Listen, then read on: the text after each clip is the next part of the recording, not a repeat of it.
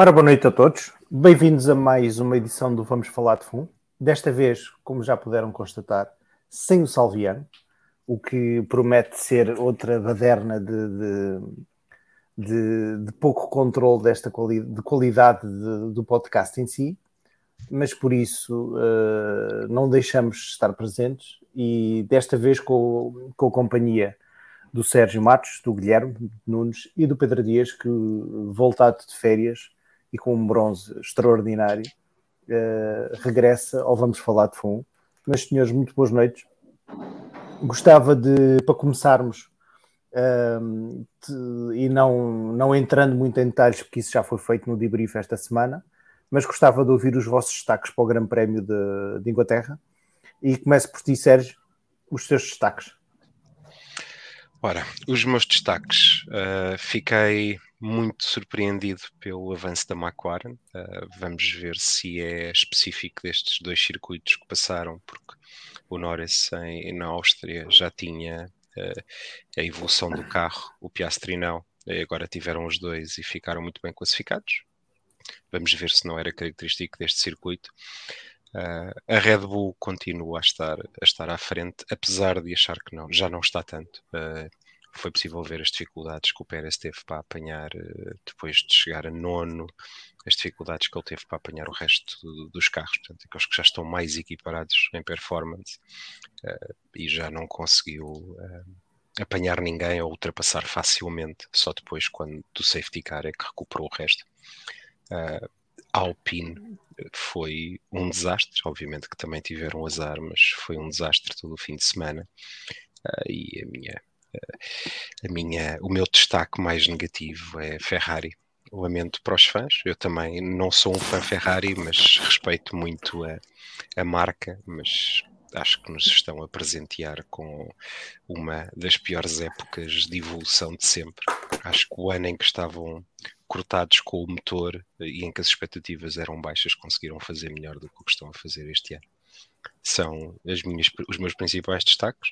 Isto tudo junto dá uma receita que eu já tinha referido algumas vezes, que é eh, isto está basicamente a encomendar as faixas para a Red Bull. Não digo necessariamente ao Max, mas para a Red Bull.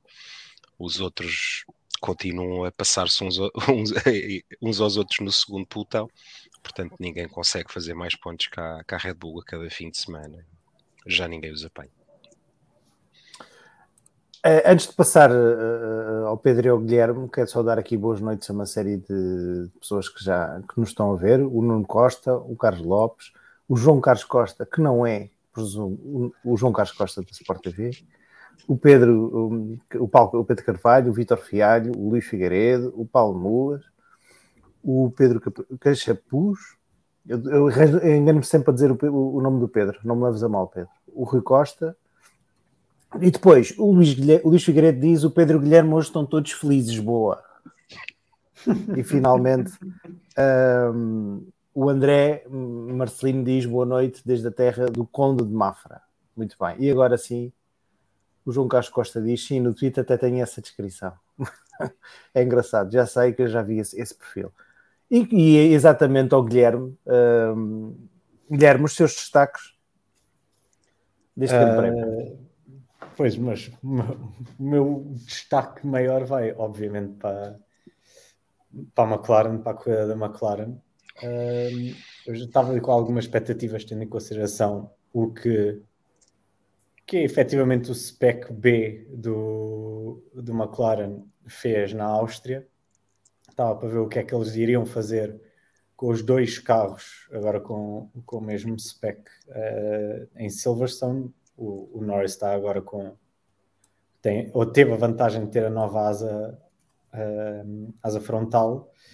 E eu vou ser sincero, para mim um bom resultado seria um sexto e um sétimo. Eu não estava à espera na qualificação lutar pela pole position, uh, acabar segundo e terceiro na qualificação e depois ter cinco voltas loucas na liderança até com o Piastri a, a cheirar um bocadinho a traseira do Max. claro, o, o Red Bull continua a ser muito, muito rápido, mais rápido que todos os outros carros, pelo menos nas mãos do, do Max Verstappen. Uh, mas tendo em consideração o andamento do que a McLaren teve nos últimos uh, foi que oito grandes prémios. Este é o décimo. E sobretudo da forma uh, como começou, não é? Da forma como começou, e tendo em consideração que em Miami foram os mais lentos. Agora, poder ver no, o carro lá à frente, pronto, não, como é óbvio, não a luta nas primeiras voltas com o Max, toda a gente sabia que, que não ia durar muito, mas a verdade é que houve ali várias voltas em que o ritmo até foi muito parecido. Um, foi chocante. Aliás, eu tive, eu tive a ver e a seguir à corrida, eu tive um pico na frequência cardíaca quando o Norris passou para a frente. Uh, não, há muito tempo que eu não sentia este entusiasmo pela, não vou dizer pela Fórmula 1, porque a Fórmula 1 eu sinto entusiasmo normal, mas ver eh, a McLaren, que é a minha equipa lá à frente, já não via, já não tinha esta, esta sensação desde aí 2012, mesmo aquele, aquelas duas corridas em 2021, onde ganhámos uh, em Monza com a dobradinha e depois uh, teve a, a corrida de, da Rússia, eu não, acho que não, não senti este entusiasmo. O mau, para mim, é cl claramente o Pérez. É, quinta, quinta, é o quinto grande prémio onde ele não passa para a, Q, para a Q3, num carro que até agora ganhou 100% das corridas, está a este ritmo vai, vai bater o recorde de. Vai bater, não, igualou, igualou o recorde de vitórias consecutivas da McLaren em 1988 e é, não vejo como é, que, como é que não vai bater na próxima, na próxima corrida. O, o mínimo que, que, se espera do, do Pérez é, eu não estou a dizer ir frente a frente contra o Max, porque eu acho, eu acho que o nível, o Pérez não tem o nível do Max, um, mas pelo menos ao Q3 tem que ir, na minha opinião. E, e ele não está, não está a cumprir. Pode ser a pressão. Uh, acho que a jogada da Red Bull que aconteceu ontem, que eu acho que nós vamos falar a seguir, vai aumentar a pressão ainda mais. Um, pronto, é, vamos esperar para ver como é que ele, como é que ele reage. De resto, acho que aconteceu um bocado o que se estava à espera. A Mercedes mais rápida que a Ferrari, a Ferrari, não sei o que é aconteceu, pelo que, pelo que eu percebi, foi demasiado conservadora no ritmo que criou os pilotos para, para aplicar. Uh, uma boa surpresa foi também o Albon. O Albon e o Sargent, o próprio Sargent também, também, teve muito, também teve muito bem, não teve ao nível do Albon, mas já está, mas está a melhorar. Por isso, sim, foram esses meus, são esses meus destaques. Pedro, a tua leitura.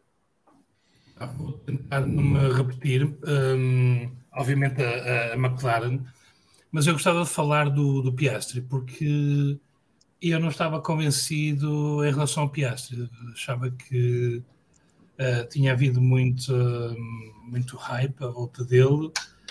Um, não gostei da forma como, uh, como a questão do contrato foi tratada, tanto um, achei, esta, achei pronto, um bocado oportunista, sobretudo para um piloto que, um, em, que em que a Alpine tinha apostado bastante, um, não me deixou uma boa impressão de, sobre ele. E depois achei que estava a pôr ainda mais pressão uh, sobre um piloto novo que ainda não tinha provado nada na Fórmula 1. Portanto, não, como adepto da McLaren, não gostei muito de, daquela história um, e não, não estava convencido com o Piastri. Durante esta época, acho que uh, o Piastri ainda não tinha, já tinha dado alguns sinais interessantes, mas ainda não tinha mostrado o que valia. Ah, e tenho que me render à, à evidência, acho que é, é um piloto excepcional, ou seja, com a pressão uh, que, de que falava agora, que ele, que ele tinha e que se, e que, que se pôs dele próprio com a ajuda de, de, de Mark Webber, um, o comportamento que ele teve este fim de semana, a forma como ele geriu a corrida, a forma como ele geriu aquela partida sem correr riscos, ou seja, sem, um, sem se deixar entusiasmar com a possibilidade de ultrapassar o, o bicampeão do mundo uh, e possivelmente tricampeão, do, muito provavelmente tricampeão do mundo. Portanto, teve cabeça fria naquele, naquele arranque um, e acho que surgiu muito bem a, a, a corrida dele. Um, e acho que foi muito sóbrio no final. Gostei de ouvir as declarações dele, em que ele dizia: uh, é um sabor agridoce, é, é bom estar desiludido de, por ficar em quarto lugar. Um, eu, eu, portanto, acho que é, é, o meu grande destaque. O Norris, nós sabemos já a qualidade que ele tem, mas acho que o Piastri uh, mostrou-se mostrou este fim de semana um, com, com toda a propriedade. E, e gostava de destacar um, a luta entre o Norris e o Hamilton, que eu acho que foi excepcional. Aquelas voltas no, no reatar da corrida, depois do safety car, em que o, o Norris estava em desvantagem, a forma aguerrida como o Norris se defende e, e, mostrando que se pode defender de forma aguerrida, mas de forma justa, que acho que alguns bicampeões do mundo podiam pôr os olhos naquilo, um, foi, foi muito boa. E, e, quando e a forma do Hamilton atacar, o Hamilton um, não viu-se contrariado e acho que ficou um bocado surpreendido com a forma como, como Norris se defendeu no início mas depois ainda consegue ficar em posição. Não tinha era carro, de facto, não tinha velocidade de ponta, mas ele faz um movimento um, para, para, para a reta interior que é, que é, que é muito bom, e, uh, a tentar ganhar vantagem até Cops, e, e, mas não, não, tinha, não tinha velocidade para a McLaren. Mas, mas fez também uma manobra. Portanto, esses, eles dois presentearam-nos ali quem, e quem tem possibilidade de ver os onboards, eu, eu sugiro isso. Até porque não, não foi só, não era só o carro McLaren que era muito rápido. O, o Norris, não, com os pneus que tinha, o controle que ele tem daquele carro e várias vezes com o carro a fugir de traseira um, e está mesmo a correr no limite, portanto, para se segurar uh, e garantir a vantagem do, do, do, Hamilton em relação ao Hamilton. Acho que vale a pena verem o, o, o onboard, recomendo, porque, porque essas voltas são de facto excepcionais e ver como um, um, um jovem lobo disputa com, com um dos, dos melhores pilotos da Fórmula 1, quase uma passagem de testemunho, um, eh, que se calhar foi também o que deixou o que deixou o Russell ainda mais uh, ciumento, porque uh, também uh, deixaria se calhar aí o meu destaque negativo um, a forma como o Russell depois da, do safety car, reage quando sabe que o Hamilton está à frente dele com pneus novos. Não é de um companheiro de equipa que, que esteja preocupado com a equipa. Uh, acho que foi. Uh, acho que mostrou um bocado realmente o que, quem é. Um, ficavam, por, ficavam por aqui, por estes. Acho que chega. Muito bem. Então, antes de passarmos à frente, queria só aqui por aqui alguns comentários que foram caindo. Um, o, o, Pedro Cachapuz diz uma coisa aqui, afinal o Mika Hakkinen não estava maluco, é verdade. Mas vamos ver, eu, eu, eu sou daqueles que, que alinha que, que acho que este sucesso da, da, da, McLaren nesta, nesta corrida, que foi, é verdade, não, isso não está em causa, vocês já o referiram e é, e é verdade. Um, acho que isto, vamos ver se isto não foi um bocadinho dependente de, de, de, desta pista ou condicionado a esta pista e que porque é fácil estas coisas acontecerem uma vez, não é? Uh, portanto, tenho essa curiosidade. Uh, depois o, o, o, José Santos diz: já penalizaram o Max pelo toque na traseira do Lando. Eu não quando é que isto aconteceu? Relembra-me ah, lá. Eu, não, acho que acho que isto aqui é porque ele no, no parque fechado quando foi cumprimentar o. quando passou pelo Norris, deu-lhe uma palmadinha no. Ah, no ok, ok, ok. Pois olha, ainda acho era que bem. é, acho que é. O, o Luís Figueiredo diz: cheque teus dias contados, Marco já anda, já anda a namorar o, o Norris, já vamos falar sobre isto mais à frente. E aqui o Alexandre Carneiro diz: boa noite, especialistas, Guilherme e amantes da Molinex. Pronto. E depois o Luís Figueiredo, que tem a afirmação mais interessante da noite, que diz: Vasco, não te esqueças de pedir para a malta fazer like e acionar o sininho no YouTube. Portanto, já sabem, é fazer like e pôr lá o sino, que eu não sei, já não lembro para o que é que sabe mas pronto. Um, antes de passarmos aqui ao, ao, ao segundo ponto, que deixem-me só também dar a minha, a minha colherada sobre, sobre a corrida. Eu achei que foi uma corrida uh, muito interessante, sobretudo pela, um, por, uma, por uma questão que, que, que um facto está a acontecer cada vez mais, que é as equipas estarem mais próximas, e isso, uh, uh, os desenvolvimentos têm ditado um bocadinho isso. Concordo convosco, claramente o destaque positivo é, é, é McLaren, um, acho que, que, o destaque negativo é volta a ser outra vez a Ferrari. E, e depois o De Vries volta também a fazer uma, uma, uma, corrida muito pobrezinha. E desta vez também vamos ter que dizer a Aston Martin também não fez uma corrida uh, nada por aí além Pedro não percebo porque é que tiraste o boné ficava tão bem portanto não, não, não percebo eu agora aqui só aqui acabo de desenvolvimento isto, o profissionalismo disto é isto, e agora vamos ao momento que todos ansiamos, uh, uh, que, é, que é este. Colégio de Comissários. As notícias da Fórmula 1 e o veredicto do nosso painel. Sem ação, incidente de corrida ou penalização. Eles decidem. Muito bem, então vamos. Temos aqui cinco temas para falar.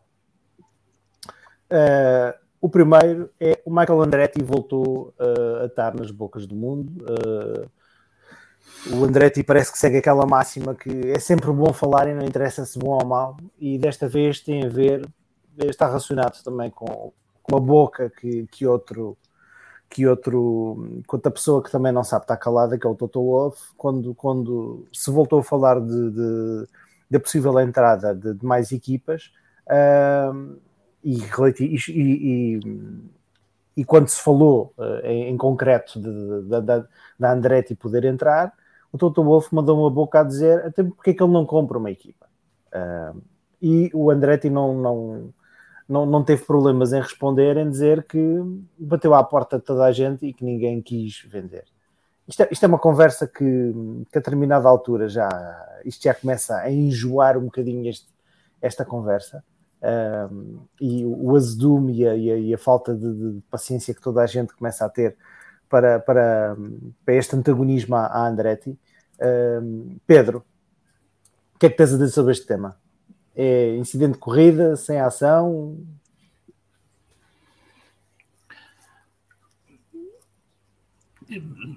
Eu acho que é incidente de corrida de, acho que é, é incidente de corrida porque nós já sabemos uh, já era uma história nova, já sabemos que um, vão tentar dificultar o máximo possível. A, a, minha, a minha dúvida nisto é se estão a tentar dificultar, se, se criaram os mesmos, os mesmos obstáculos a uma equipa nova em geral, ou se há aqui qualquer coisa com o Andretti em particular que. Eu acho que há, há com qualquer uma que quer entrar. Menos há com, com qualquer uma que queiram entrar e em particular com a Andretti. Acho que isso é, é por demais evidente. Porque, porque já, aqui, já aqui foi discutido, Andretti o que apresenta uh, e o que poderá trazer em termos de, de, de, publicidade nos Estados Unidos deveria interessar a todos, não é? Um, e anda um bocado num jogo ping-pong em que mudam as condições e pedem mais dinheiro e, uh, e como, tu, como tu dizias no início, começa a haver pouca paciência para isso. Mas, mas, mas, mas apesar disso, acho que é incidente de corrida, ou seja, tem legitimidade de, eh, de pôr as condições e hum, pronto, e de e, uh, e obviamente de, de, de, não querer vender, mas, mas quando se fala que o futuro da, da AlphaTauri está indefinido um, e o Andretti diz isto, quer dizer que algumas das equipas um, que, que, que, se, que, poderiam ser potenciais candidatas à venda, começando pela AlphaTauri, a segunda talvez a Williams, a terceira a Haas, desde que não fosse o Andretti, não é? Um, pelo visto não estão mesmo interessadas, na, interessadas nisso. Uh, assumindo que aquilo que o Andretti diz é verdade. É? Sim, é, é verdade. Sim. Sérgio. Ora, eu para as decorações dele é incidente de corrida. Uh, infelizmente, toda esta novela já se arrasta há demasiado tempo. O que isto me dá a crer já é outra outra classificação que é para a Fórmula 1 ou para, para a FIA e para as equipas, que é penalização. Eles, eu corrijam-me se estiver enganado, em 2014 eles assinaram um acordo com as condições para equipas entrarem. Já houve várias equipas a tentar entrar a, Andretti garantidamente, portanto, eles nisso sempre fizeram questão de ter a máxima transparência e meter tudo cá fora, como bons americanos que são, que põem tudo para não haver dúvidas uh, em cima da mesa, e as equipas começaram a arranjar dificuldades uh, e a levantar problemas que não havia quando assinaram o tal acordo da Concórdia. A Andretti continua a fazer pela vida, já apresentou a candidatura oficial à FIA. Aparentemente haverá mais duas equipas que querem entrar, ainda não se sabe quem são. Um, e depois vem um dos chefes de equipa, que ainda por cima é quem tem mais interesses na Fórmula 1. Não nos podemos esquecer que Toto Wolff não é só o manager da Mercedes, é dono de parte da Mercedes e é o manager da maioria dos pilotos que aí vêm. Uh, e acha que tudo isto vai fazer com que o valor daquilo que é a carteira dele na Fórmula 1 vai descer. E então está a influenciar isso. Não gosto deste tipo de atitude dele, nem ninguém, nem da FIA em, em adiar eh, as decisões para, para entrar ou não mais uma equipa. Se de facto a Fórmula 1 é o desporto é possível, é meter as equipas que têm condições para entrar. Acho que no caderno a FIA entregou aos candidatos este estado. Se não querem vender, deixem entrar segundo as condições que eles decidiram, a não ser que descubram alguma coisa que seja impeditivo nessas condições. Mas acho que já todos percebemos que a Andretti ou qualquer outro candidato cumpre todo o caderno de encargos e eles vão mesmo ter ter mais quatro carros pelo menos na grelha. Pelo menos assim espero. Mas é penalização sem ação? É sem ação. Muito bem. Guilherme, para terminar. Eu, eu, eu penalizo só porque já estou farto desta conversa toda. Isto, é, isto é, tem tudo a ver com, com dinheiro, dá para perceber perfeitamente o que é que, o que, é que está a acontecer. O, o Toto Wolff não quer mais equipas, porque mais uma equipa seria mais uma boca para alimentar na Fórmula 1. Então tinha, teriam de dividir o. É mais uma equipa com quem eles têm de dividir o prémio. E, e neste momento não querem. Um, e eu percebo, eu, eu, percebo em termos económicos que a, a Fórmula 1 valorizou brutalmente desde a última vez que, desde que assinaram o acordo da Concórdia. E penso que aqueles 200 milhões de entry fee foram, foram acordados antes desta, desta valorização brutal uh, da modalidade. Pá, agora O, Bernardo pergunta porquê que a Andretti não compra a Apex Grand Prix. Comprar é uma, uma, equipa de F2 deve ser mais barato. Comprar diretamente a quem lá anda. um... uh, sim, e, e punhou, e punhou o Brad Pitt, punhou o Brad Pitt a, a, como primeiro piloto. Mas ah, basic, basicamente eles não querem eles não querem ter mais um mais uma equipa eh, exclusivamente para não dividir o, os lucros Agora, os 200 milhões que eles estabeleceram foram realmente acordados antes de, de haver este aumento de, de interesse ou de olhos uh, virados para a Fórmula 1. E sim, muito, faz sentido, tendo do ponto de vista económico, eles subirem essa, esse FII que, têm de, que as equipas têm de pagar para entrar. Uh, só que o Toto Wolff, em vez de dizer isso, e as pessoas aí conseguiam talvez perceber um pouco melhor o ponto de vista deles, vêm mandar barbaridades como mais uma equipa ou mais dois carros fazem com que fique que deixe de haver segurança ou, ou, ou seja reduzida a segurança. Quando nós há relativamente poucos anos nós tínhamos 24 carros. E, a meu ver, desde que as equipas que entrem na Fórmula 1 tenham qualidade para estar na Fórmula 1 e não sejam ARTs ou Caterhams ou Marúcias, só isso vai valorizar a Fórmula 1 e, por sua vez, vai aumentar o bolo que as equipas têm. Meu ver, não faz sentido absolutamente nenhum eles estarem com estas conversas. A Andretti, se realmente, se tem o dinheiro, diga que tem o dinheiro, mesmo os 400 milhões que eu já li que, que vai ser o, o, valor do próximo acordo, concordo. Não sei Mas se é já, é, o próprio Andretti já referiu isso no passado. Ele então, não tem problema que eles estabeleçam um valor superior. Tem é decidido uma vez por todas.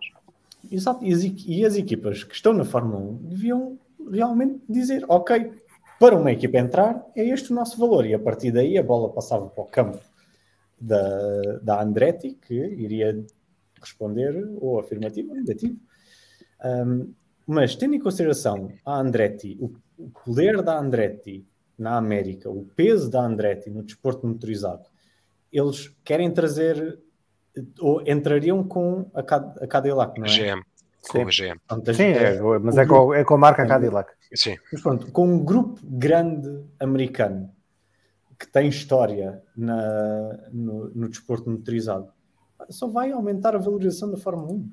Só vai, só, só seria, só são boas coisas.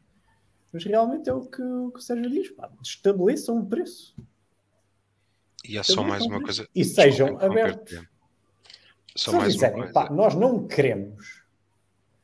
Pá, digam não queremos porque não queremos dividir o dinheiro. Pronto, agora dizer barbaridades dessas, por amor de Deus. Desculpa só acrescentar uma coisa. Durante dois anos, a equipa que entra não tem direito ao, ao pote. Exato. Sim, mas isso não é, isso não é de agora. Isso já é, já é uma regra que já existe. Sim. A AS, quando entrou, que foi a última equipa a entrar, também teve sujeito a isso. Eu também, só, só para, para rapidamente dar a minha opinião, acho que isto é, é uma penalização, porque, porque é, é aquilo que vos digo. Isto é um tema que já começa a, a cansar um bocadinho. E acho que, que, que, as equipas têm que. Têm que, que, se assinaram um contrato que prevê a entrada de novas, novas equipas, que assinaram. Uh, acho que isso é, é, é, é, perfeitamente válido ser a Andretti ou qualquer outra a entrar e as, as equipas que se deixem de conversas. Uh, acho que o, o, Michael Andretti nesse aspecto, quer dizer, tem, tem tentado de alguma forma uh, ao longo destes, destes já, já, já, são anos, não é? Que, que esta conversa existe. Uma, tem tentado de alguma forma fazer, ir dando respostas para no fundo de, tentando mostrar alguma incoerência e algum disparate nestas, nestas posições assumidas pelas equipas, mas, mas uh, uh, os comentários do Toto Wolff são, são, são, perfeitamente idiotas e, e, pronto, é o que são o que são. Bom, um, ehm, passa para o segundo ponto. O, o, o Pedro, já... Pedro. O Pedro não, não falou. Não, o Pedro foi o Pedro, foi o Pedro que começou. Eu, eu, eu, eu, comecei, mas eu, eu ah, não. Desculpa. Eu, o que eu não percebo é as vossas referências ao Toto Wolff, porque não é o Toto Wolff o único a ter esta posição. Não, seja, claro que não. Claro que não. O Christian Norman também já teve. Mas desta vez foi Toto Wolff que, que, que, que foi o gatilho disto. Apenas isso. Não, não. Desta Aliás, vez foi acho... Toto Wolff, mas já, podia, já foram outros. Acho que só há uh, duas equipas que são a favor da Andretti entrar. Que era a Alpine e era a McLaren. Que era a Alpine, que é quem vai fornecer o, o, o motor. Exato. Uh, uh, e a McLaren, e a McLaren tem uma ligação histórica. Para vender autocolantes.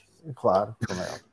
Mas pronto, passando ao segundo ponto uh, do comissário, do Colégio de Comissários, o Fernando Alonso diz que não está muito preocupado com a performance que, que a Aston Martin tem vindo a ter, que, que se nota, já na, na Áustria também, também se, se mostrou isso, que a performance da equipa está, está a descer, apesar de, portanto, ou seja, que não está muito preocupado, apesar de ter sido um, uns piores fins, um dos piores fins de semana. Uh, e apenas para, para dizer que uh, ele diz, diz que isto é, é específico de, desta pista. Uh, ou seja, ele diz que o pacote aerodinâmico que tinham não, não se adaptava bem a esta pista. Uh, diz que também houve alteração dos, dos pneus, que também tem aqui alguma, influ, alguma influência, mas que, que, que, que no cômputo geral que, que, não está preocupado. Uh, oh, Guilherme, agora começo por ti. Achas que isto Sim. é o Fernando Alonso a ser Fernando Alonso e a, ser, a, a ter a habilidade que tem em pista, fora dela, a gerir isto? Uh, e que Aston Martin está, se calhar, num modo descendente ou, ou, pode, ou, é mesmo só uma situação específica? Não, eu, eu acho que o Fernando Alonso é sempre Fernando Alonso, mesmo, mesmo a jogar, a jogar ping-pong. Um, o... eu, acho, eu acho que ele tem razão. É, da mesma maneira que estas duas últimas pistas favoreceram brutalmente a McLaren uh, de curvas rápidas, e de, de, alta velocidade, o, o Aston Martin não é propriamente o carro mais forte nessas condições. Um, daí eles terem tido os, os, dois piores fins de semana deste ano foram nestas, em pistas com estas características. Eles são melhores, eles são fortíssimos nas curvas mais lentas e talvez em circuitos que cuja onde a temperatura não é tão baixa como, como esteve tanto em Silverstone como na Áustria. Por isso, eu acredito que eles voltem para o lugar que, que foi deles no início da, da, temporada, que é o segundo lugar, ou o carro mais próximo da, da Red Bull. E, e por isso é. Não há penalização, não, não há nada. É, simplesmente acho genuinamente que ele aqui está tá, tem razão. Tem razão. Eu pessoalmente gostava que, que ele não tivesse razão e que a McLaren limpasse tudo e todos, mas acho que acho que na Hungria eles vão voltar, vão voltar para, a frente. Pedro. Hum, incidente de corrida não acho, acho normal. O, o, próprio Alonso dizia que, que acha que as outras equipas, uh, para este tipo de pista, os desenvolvimentos que as outras pistas, que as outras equipas trouxeram, uh, são melhores que, que, que os da Aston Martin. Mas o carro nasceu bem, ou seja, o carro poderá ter perdido em algumas questões e, e penso que que há, que há aquelas questões que têm, por exemplo, o facto de uh, que não, não, sei porquê, mas, mas não terem desenvolvido uma asa um, para, para maior velocidade, portanto não sei também como é que vão lidar com, com Monza, por exemplo, ou se calhar vão ter alguma coisa ou até lá. Ou Spa. Diria que até mais Spa do que se bem, coisa, porque, se bem que, Monza se bem é, que é um Spa, tens... Monza é um tabuleiro na, na, na, parte de trás do carro, não há nada. Em, em, em todo o carro. É mas, mas, mas pá, também tens zonas de, de bastante apoio, ou seja, é, tens, tens que conseguir um melhor equilíbrio. Uh, mas, mas, uh, mas tô, como equipa em, em, geral também, ou seja, tiveram, sim, Silverstone não correu bem, uh, Áustria tam, devia ter sido melhor, acho que não, não é só uma questão de, de da qualidade do carro aí. Um, mas acho que tem toda a razão para estar otimista e que possam, uh, noutros, noutras pistas, ter bons resultados, a começar com, com a Hungria. Portanto, aí sim, acho que a Hungria vai ser um bocado, vai, vai ser um pouco tira-teimas em relação à Aston Martin, mas também ao desenvolvimento que outras equipas tiveram, em particular a McLaren, porque a McLaren teve muito bem em Silverstone, mas também tinha estado bem na Áustria, o Norris tinha estado muito bem na Áustria. Um, a, a, dúvida que surgiu foi porque o Norris é normalmente bom na Áustria um, e era o único que tinha o, novo, o, os desenvolvimentos do carro, o Piastri não tinha. Mas como o Norris é normalmente bom na Áustria, ficou na dúvida se aquilo era só o carro ou, ou se era mérito do, do piloto. E, e, e, seriam talvez as duas coisas. Portanto, agora uh, a Hungria vai-nos também permitir ver uh, eh, se, se, em condições diferentes a McLaren uh, de facto desenvolveu-se tão tanto. E, e, onde, é que, onde é que param as coisas entre as várias equipas. Agora, temos é mais equipas lá na frente e, uh, independentemente do Alonso estar contente ou não, acho que nós devíamos estar contentes, porque o campeonato, excluindo Max, está muito bom. Uh... Sim, é verdade. Sérgio. Mas tenho pena, mas tenho pena, mas, mas deixa-me só dizer outra coisa, que, que desculpa lá. Uh, ou não, depois vamos falar dos updates, portanto, mais vamos, tarde, vamos, vamos. Depois não, aí. não, sim, entres por aí, sim. não entres por aí. Sérgio. Para mim é sem ação. Um, acho que nada a dizer sobre as declarações do Alonso. Parece-me perfeitamente lógico uh, o que ele diz, uh, sabendo também as limitações que já foram referidas por até mais pessoas da equipa no que diz respeito às configurações do carro para este tipo de circuitos. Há, há só uma coisa que me deixou um bocadinho preocupada. É, uh, ele tinha, o próprio Alonso tinha referido na Áustria que em Silverstone iam estar mais fortes. E não só não estiveram mais fortes, uh, como não fosse uh, a má corrida da Ferrari, teriam sido a quarta equipa. Um, e isso é o que me deixa eles já têm três grandes prémios com as evoluções deles, portanto, eles já vieram a seguir logo ao Mónaco com as evoluções e não se, não se nota uma evolução tão grande como as outras marcas. É, é um bocado preocupante, mas em relação às decorações dele e ao tipo de circuito, nada sem ação. Parece-me perfeitamente normal dentro daquilo que se sabe das configurações dos carros. Eu, só para também dar a minha opinião, eu confesso que tenho aqui algumas dúvidas, uh, uh, embora tenda a concordar que me parece que isto pode ser uh, realmente pode ser uma pista em que a Aston Martin não esteja tão, tão, tão forte, embora me parece que nesta última leva de desenvolvimentos que a Aston Martin parece que ficou um bocadinho para trás. pode ser que isso agora recuperem quando encontrarem pistas mais competitivas, mas aquela vantagem que, que, que se sentia que existia um, desde o princípio da temporada, um, aliado ao facto do pelotão estar todo mais compacto, faz com que uh, a Aston Martin pareça efetivamente mais, mais, mais lenta, não é? Ou menos capaz de produzir resultados. E por falar em, em coisas que, que, que não funcionam, a Mercedes uh, parece que está a chegar à conclusão que uh, está a reavaliar que este, este, esta deriva de, de, de, este Mercedes B que, que, apresentaram com os sidepods parecidos aos da Red Bull uh, levou o Toto Wolff a dizer que, que se calhar este carro é uma diva. Pronto. Ou seja, isto passámos de antes de Imola vamos ganhar meio segundo para agora o carro é uma diva. Portanto, isto uh, isto é mais uma vez o Toto Wolff a ser Toto Wolff, que é a, a gerir palavras sempre desta forma uh, muito, muito habilidosa e, e, e, pronto. Sérgio, começo por ti. O que é que te parece esta, esta, esta consideração do, do, do Toto Wolff? É... Estou-te a guardar para o fim de propósito, Pedro.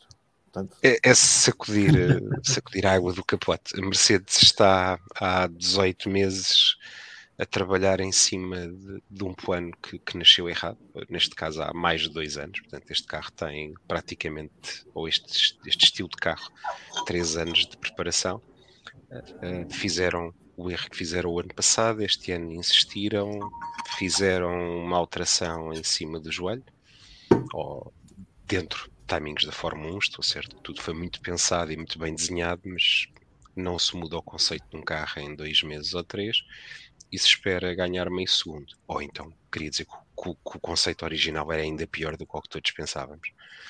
E obviamente que depois, quando chegam a, a pistas mais difíceis, com pisos mais difíceis e em que o carro tem de estar mais equilibrado, as coisas correm mal.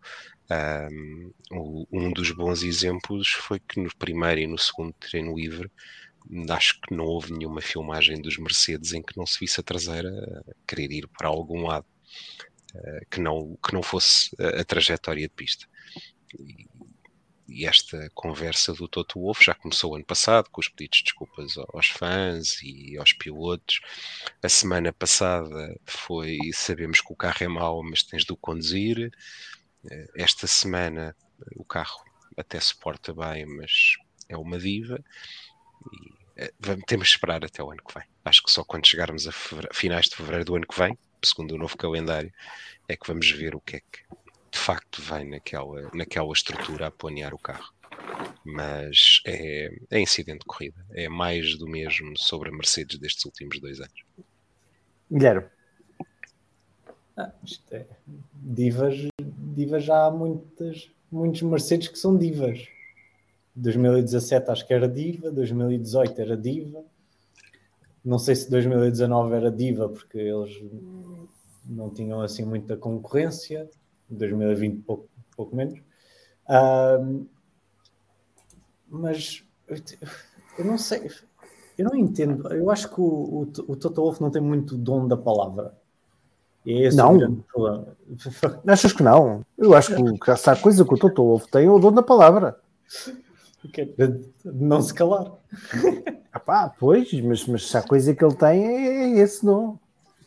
E ter sempre o microfone ou a companhia certa para poder dizer. Se nós, se nós olharmos para se nós olharmos para o pelotão que está mais à frente do, da Red Bull, nós temos quatro equipas. Ok, vou dizer quatro equipas, vou incluir agora a, a McLaren uh, nisto. Temos quatro equipas que, de, de pista para pista, a ordem muda completamente. Em Barcelona, ou seja, há três grandes pernas atrás, a Mercedes, tirando o Max Verstappen, foi o carro mais rápido. Por isso, e, e, o, e na corrida a seguir foi o, Alon, o Aston Martin do Alonso, e na corrida a seguir foi o Leclerc uh, na Ferrari, e na corrida a seguir foi o Lando Norris no McLaren. Estas quatro equipas estão tão próximas e o seu desempenho é tão dependente de não só das características da pista, como das condições que estão na pista, que isto já não é, isto não tem a ver com ser uma diva ou não ser uma diva. Sim, como é óbvio, eles não construíram um Red Bull, nem construíram um carro com, uma, com um desempenho semelhante ao da Red Bull. Não, é um carro pior. Mas chamar o carro diva com base nos resultados, acho que não faz muito sentido, tendo em consideração o que nós temos visto.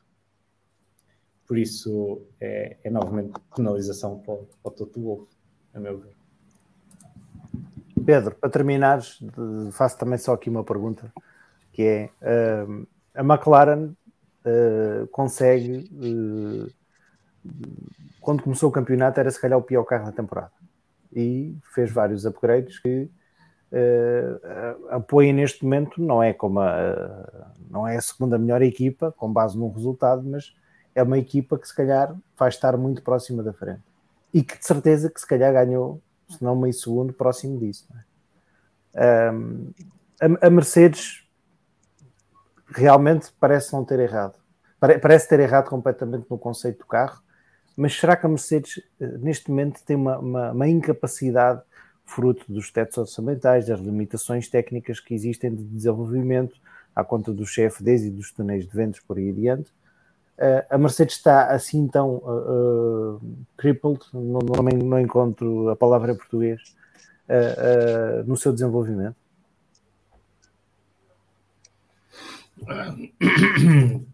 Se soubesse essa resposta, ia ter com o Toto e, e arranjar tá, emprego. Pronto. Está bem, mas, mas uh, podes, podes, podes fazer um suponhamos. Posso. Não...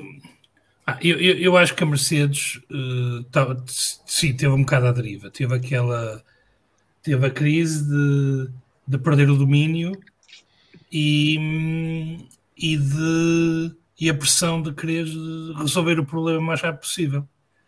E, e, mais, acho que eles pensaram que, ou seja, acho que foi um choque para eles. Eles acharam que vinham com um conceito que brilhante, que ia, uh, que ia marcar uma nova geração, que ia marcar este ciclo, e, e, foi precisamente o contrário, não é?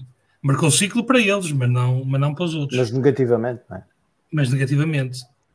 Epá, eu, eu, eu já não tenho pachorra para esta discussão. Eu gostava que a Mercedes aprendesse com a McLaren nisto de estarem caladinhos, como a McLaren teve, assumir que tinham erros no carro e, e, começar a trabalhar num conceito novo, como a McLaren fez, que já está, já está a fazer desde o ano passado, quando, quando perceberam que estavam no caminho errado. Um... Sabes qual é que é o problema? Sabes porque é que eles não, não dizem isso? Ou não disseram isso? Eles ganharam uma corrida.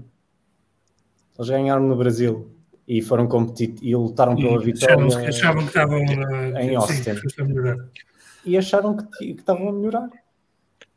Pá, Aliás, mas, mas, mas, eu também não, mas eu também não compreendo a forma de nem, nem sequer é questão da comunicação externa, acho que é a comunicação interna para a equipa uh, do Toto Wolff, acho que é, que é, uh, é, um pouco estranho, é, é assim que ele vai dar confiança lá dentro e que, dá, que, que transmite lá para dentro que uma liderança, uma ideia de liderança forte e que tem um caminho, uma visão, acho que transmite exatamente o contrário, que estão completamente perdidos.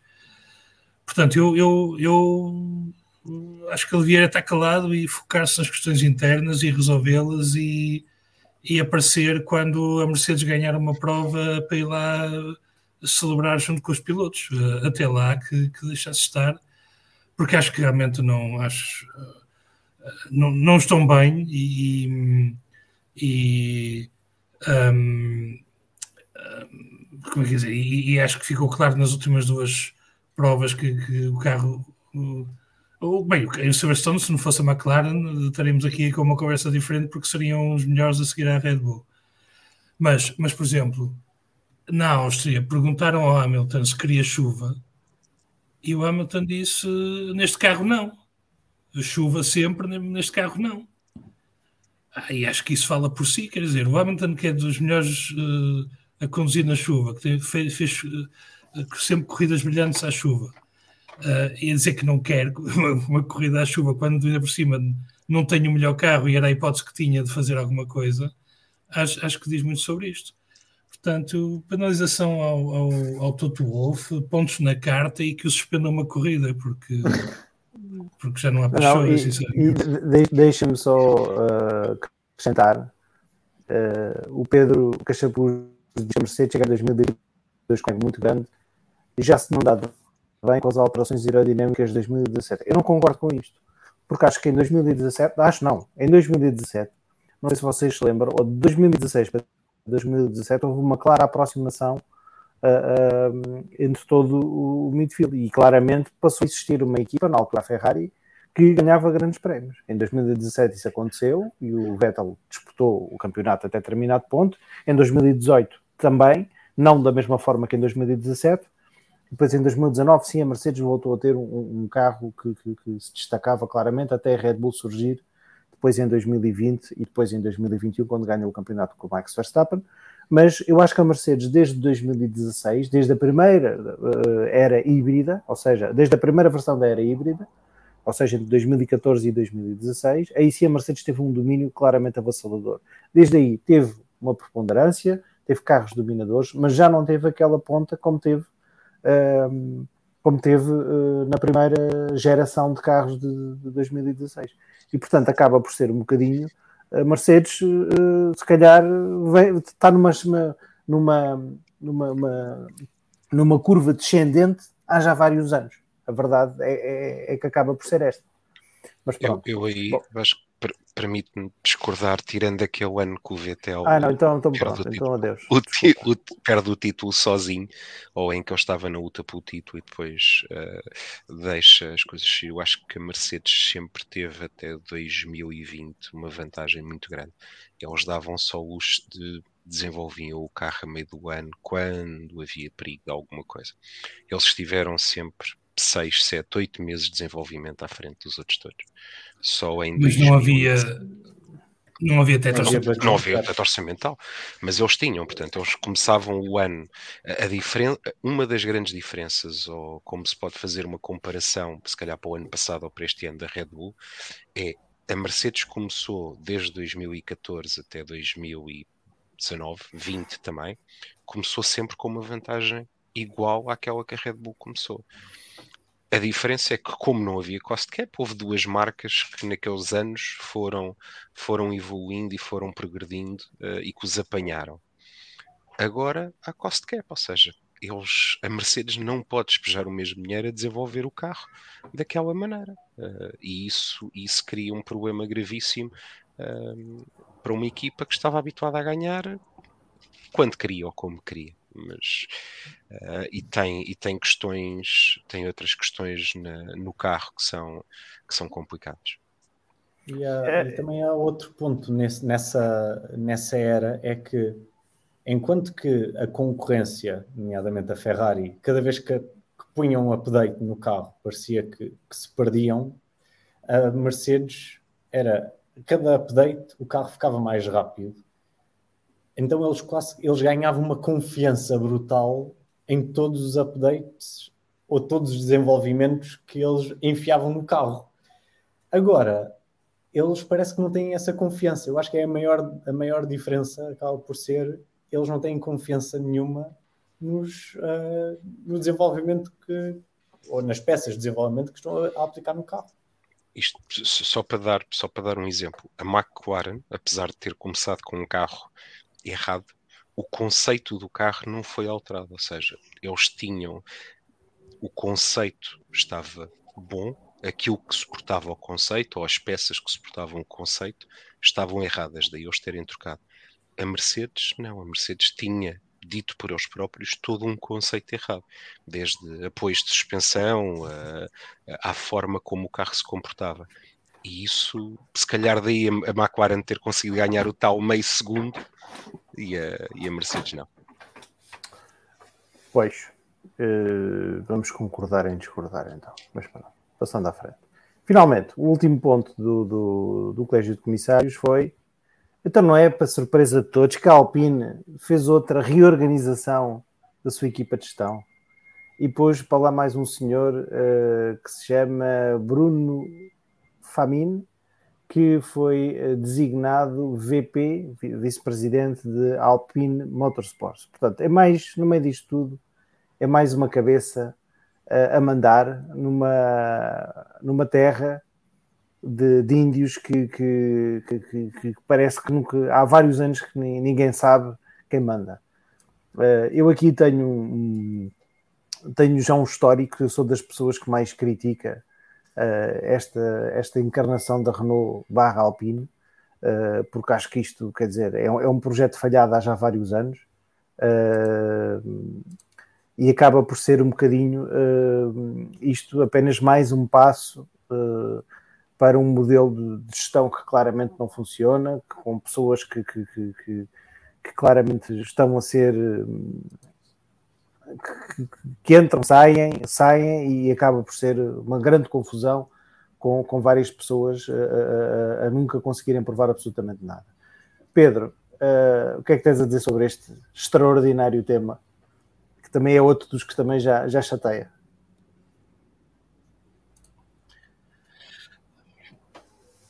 É, pá, e, e pá, eu sei que aqui gostam muito de bater na Alpine, pá, deixa-os estar sossegados, deixa-os fazer as organizações deles.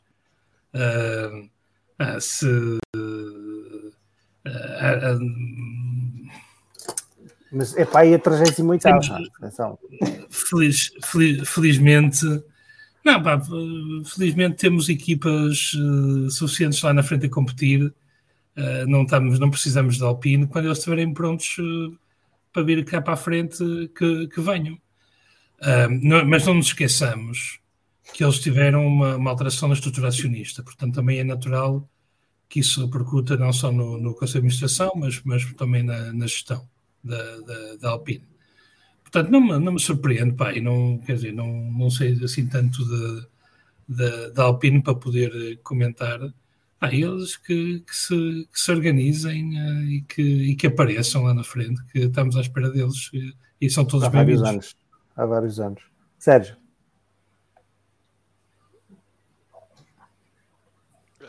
Penalização. É mais uma reestruturação, não se sabe muito bem, vinda de onde da Alpine. Deve ser mais um ciclo de três anos, como eles nos habituaram a cada quando entraram era três anos para ganharem, depois foi três anos para meterem a casa em ordem e agora serão mais três anos para qualquer coisa. Não, não há muito para dizer. Acho que estão cada vez mais perdidos e cada vez mais para trás. Guilherme. Sim, o que a Ferrari, o que a Ferrari, o que a Ferrari, oh, Ferrari, desculpa, a Alpine, o que a Alpine precisava era de mais, era de mais um gajo a mandar Ele já não tem, não tem suficientes lá. É uma desorganização do caraças. Uh, é um bocado é um bocado como eu vi o, o Bernardo Corona dizer que pá, a Alpine agora o próximo gajo a entrar vai ser o Ryan Reynolds para mandar naquilo. É verdade, é verdade. Está é, aqui. É, o, é o que falta, tem uma, tem uma quantidade, exato, tem uma quantidade absurda de gajos lá para mandar postas de pescado. Não faz sentido, não tem, não, não consegues ver um líder na Alpine. E o que é teoricamente líder, que é o Otmar. Uh, eu agora não, não me lembro. Zafnauer. Otmar Zafnauer. Uh, ele, ele, que teoricamente é quem manda, ele não manda em nada. Ah, pronto. Epá, é, é, é, é, uma, é uma estrutura confusa. Eles têm quantas estruturas de gestão? Eu acho que isso. Uh, no, no, no, o senhor Rossi, tem o, o Otmar Zafnauer e agora tem este senhor. Pronto. Então, escadinha. Pronto, este exatamente. fica entre os dois, não é? Entre, entre os dois. Sim, pelo percebi, este senhor fica entre os dois. Mas vamos ver depois é como, é, para, como é que a coisa é funciona. Jogar, é para jogarem ao telefone o... estragado. É, se calhar é. Estava a pensar o, exatamente. O, o Pedro, o Pedro Emília diz boa noite, só agora pude entrar, mas vocês também não sabem começar isto a horas normais, 22, por exemplo. É que nós somos um podcast uh, europeu, funcionamos à escala europeia, e às vezes começar às 10 significa começar noutros países onde somos ouvidos em direto uh, às 11, e se calhar já é um bocadinho tarde, mas pronto. É só uma explicação para, para contextualizar, Pedro. Oh, Pedro, mas e, podes sempre depois puxar sai, para trás e. E não à meia-noite. Pois, exatamente. Basta estar, nos países, estar Finlândia ou assim. Uh... Exatamente, e não à meia-noite. Agora, mas, mas, mas eu acho que vocês são muito duros com Alpine Fórmula 1 porque estão. Epá, mas, mas, mas, mas, mas, não achas que, que existe. É uma, não, deixa, deixa, deixa eu dizer. A Alpine é uma marca que criou um carro em 1960 ou 50 e tal, e depois outro carro em 2016. Portanto, eles em Fórmula 1 criam um carro todos os anos. É fenomenal para, para uma equipa como a Alpine, para uma marca como a Alpine. É, é verdade, sob esse ponto de vista, é verdade, mas pronto. Um, pá, queria, queria, passando agora a outro tema, nós já abordámos isto mas quer dizer, estamos com, com, com algumas no, corridas no bus uh, de, de, desde que existiram os primeiros grandes desenvolvimentos. Uh, eram para ter sido em Imola, depois houve o Mónaco, depois acabou por ser de Espanha para a frente. Um, e assistimos de alguma forma aqui não, não a um, a um baralhar idade novo, mas há algumas alterações. Já fomos falando aqui da McLaren que, que claramente subiu de forma, a Williams também parece uh, estar a subir de forma. A Aston Martin uh, está aqui baralhado se, subiu, se, se desceu de forma ou se foram os outros que se aproximaram. A Mercedes, que, que, que, que passou de ter um carro complexo para ter uma diva, e a, a Ferrari, que pelo menos esta, depois de, de, deste, destes últimos grandes prémios, parece que está a andar ainda mais para trás. Um, descansada da vida uh, e sem, sem parecer necessitar de fazer grandes atualizações, está a Red Bull lá à frente uh, uh, sem, sem grandes preocupações. Uh, a Alfa Tauri a, e, a, e a Alfa Romeo barra Sauber é que, é, que, parece não, não, não, não saírem da cepa torta e, e parece que estão cada vez a andar mais para trás. Como é que vocês olham para isto de uma maneira, de uma maneira global? eu acho que este este, já referi isso há um bocadinho, que acho que esta aproximação é interessante porque torna os, os grandes prémios uh, os mais compactos, o, o, pelotão está mais compacto e isso é interessante. Um, Pedia-vos para, para, para, algum poder de síntese agora para, para, não, para não voltarmos a tocar nos temas, mas de uma maneira geral, como é que vocês, vocês olham para isto? Sérgio, começa tu. Sérgio? Estás a referir-te aos upgrades das equipas. Ah, sim, sim. No fundo, a ordem que hoje em dia vimos. Alterações ou as variações dos upgrades. Exatamente. Sim, sim.